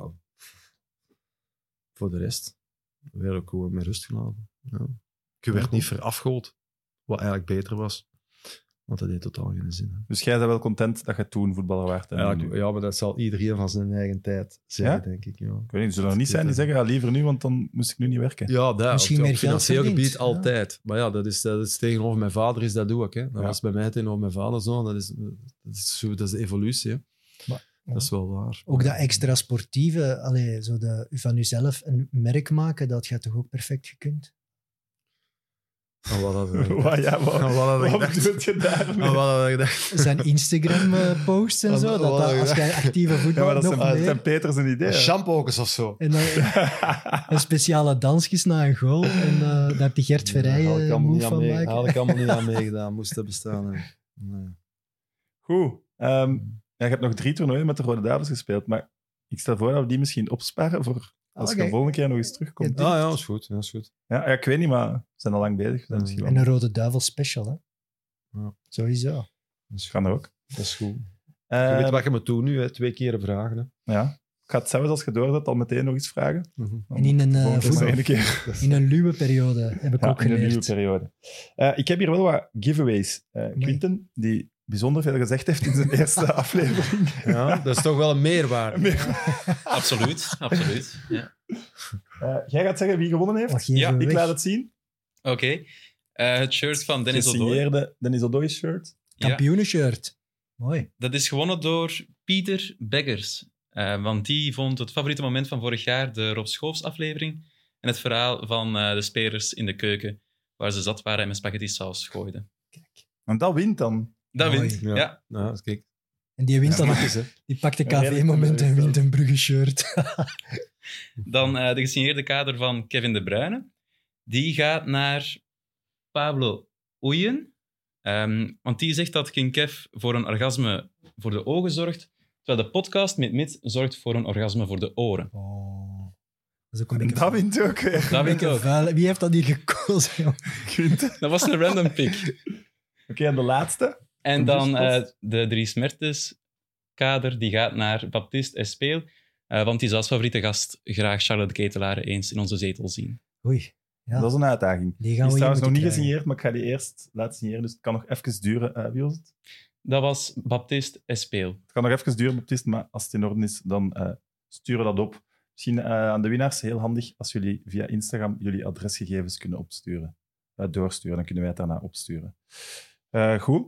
Gert, dikke merci om te komen. Graag gedaan. Evert, dikke merci. En ik hoop dat Gert en Peter nog vaak achter de kazerne komen, want ze brengen geluk. 3-0 is tegen. Union. Dat is wel echt waar. Maar ja, tegen Union B een beetje. En nu ik ook weet dat hij ook een Manuel Legend had kunnen worden. Dat is mooi. Vind ik heel goed. Eh, we gaan zelfs ook nog aan Gert vragen. Ik weet dus nog niet of hij het ziet zitten. Maar om het eh, shirt van de kredietbank van Club Brugge te signeren. En dan geven we dat ook nog weg eh, op Instagram. Van het gemeentekrediet, hè? Het Dat is gemeentekrediet. het gemeentekrediet, hè, Sam? Ja? Ah, ja, Daar heeft uw pa nog gewerkt, hè? Niet? inderdaad. Voilà. Maar Voilà, je ziet- je nee. je bent echt Na- twee uur is- is Dus dit opgewarmd. Dus dit is het gemeentekrediet. En CNA was een kledingzaak. Dat weet, ik, Weet je dat ja. nog? Ja, dat Dat bestaat nog. En dit is de Generaalbank. Ja. Dat is nu Fortis. Nee, BNP is een tv-zender. Ja. Ken je? Maar wat was dan het gemeentekrediet? Dat Eh, is het kredietbank. gemeentekrediet. Ja, De kredietbank is ook een bank geweest. Ah, dat is KBC natuurlijk. Ja, ja. Dat is ook Voilà. het? heeft lang geduurd, toch? Allee, Sean, jij ging tussenkomen als er fouten werden gemaakt. Kijk. Ja, maar ik dacht dat de eerste dag wat sympathiek doen. Maar ja, je bent ook te jong. Nee, je bent ook te jong om het nog te weten. Dat is ook waar. Het is een bangelijk shirt. Ja, we moeten Ik daar zou de het graag Belgian winnen. Football Classics voor bedanken, want die decoreren hier onze studios. En het zijn toch wel een paar unieke shirts. Dat Ja. van Lierse vind ik wel echt zot eigenlijk. Ja, dat is top. Dus voilà, op zijn geel-zwart is dan nog top, toffer natuurlijk. Ja, maar dat hadden we net niet op tijd vastgekregen. Goed, volgende week dus WK 94 met eh, Frank Raas en Frankie van der Elst. En hopelijk ook met jullie. Bye.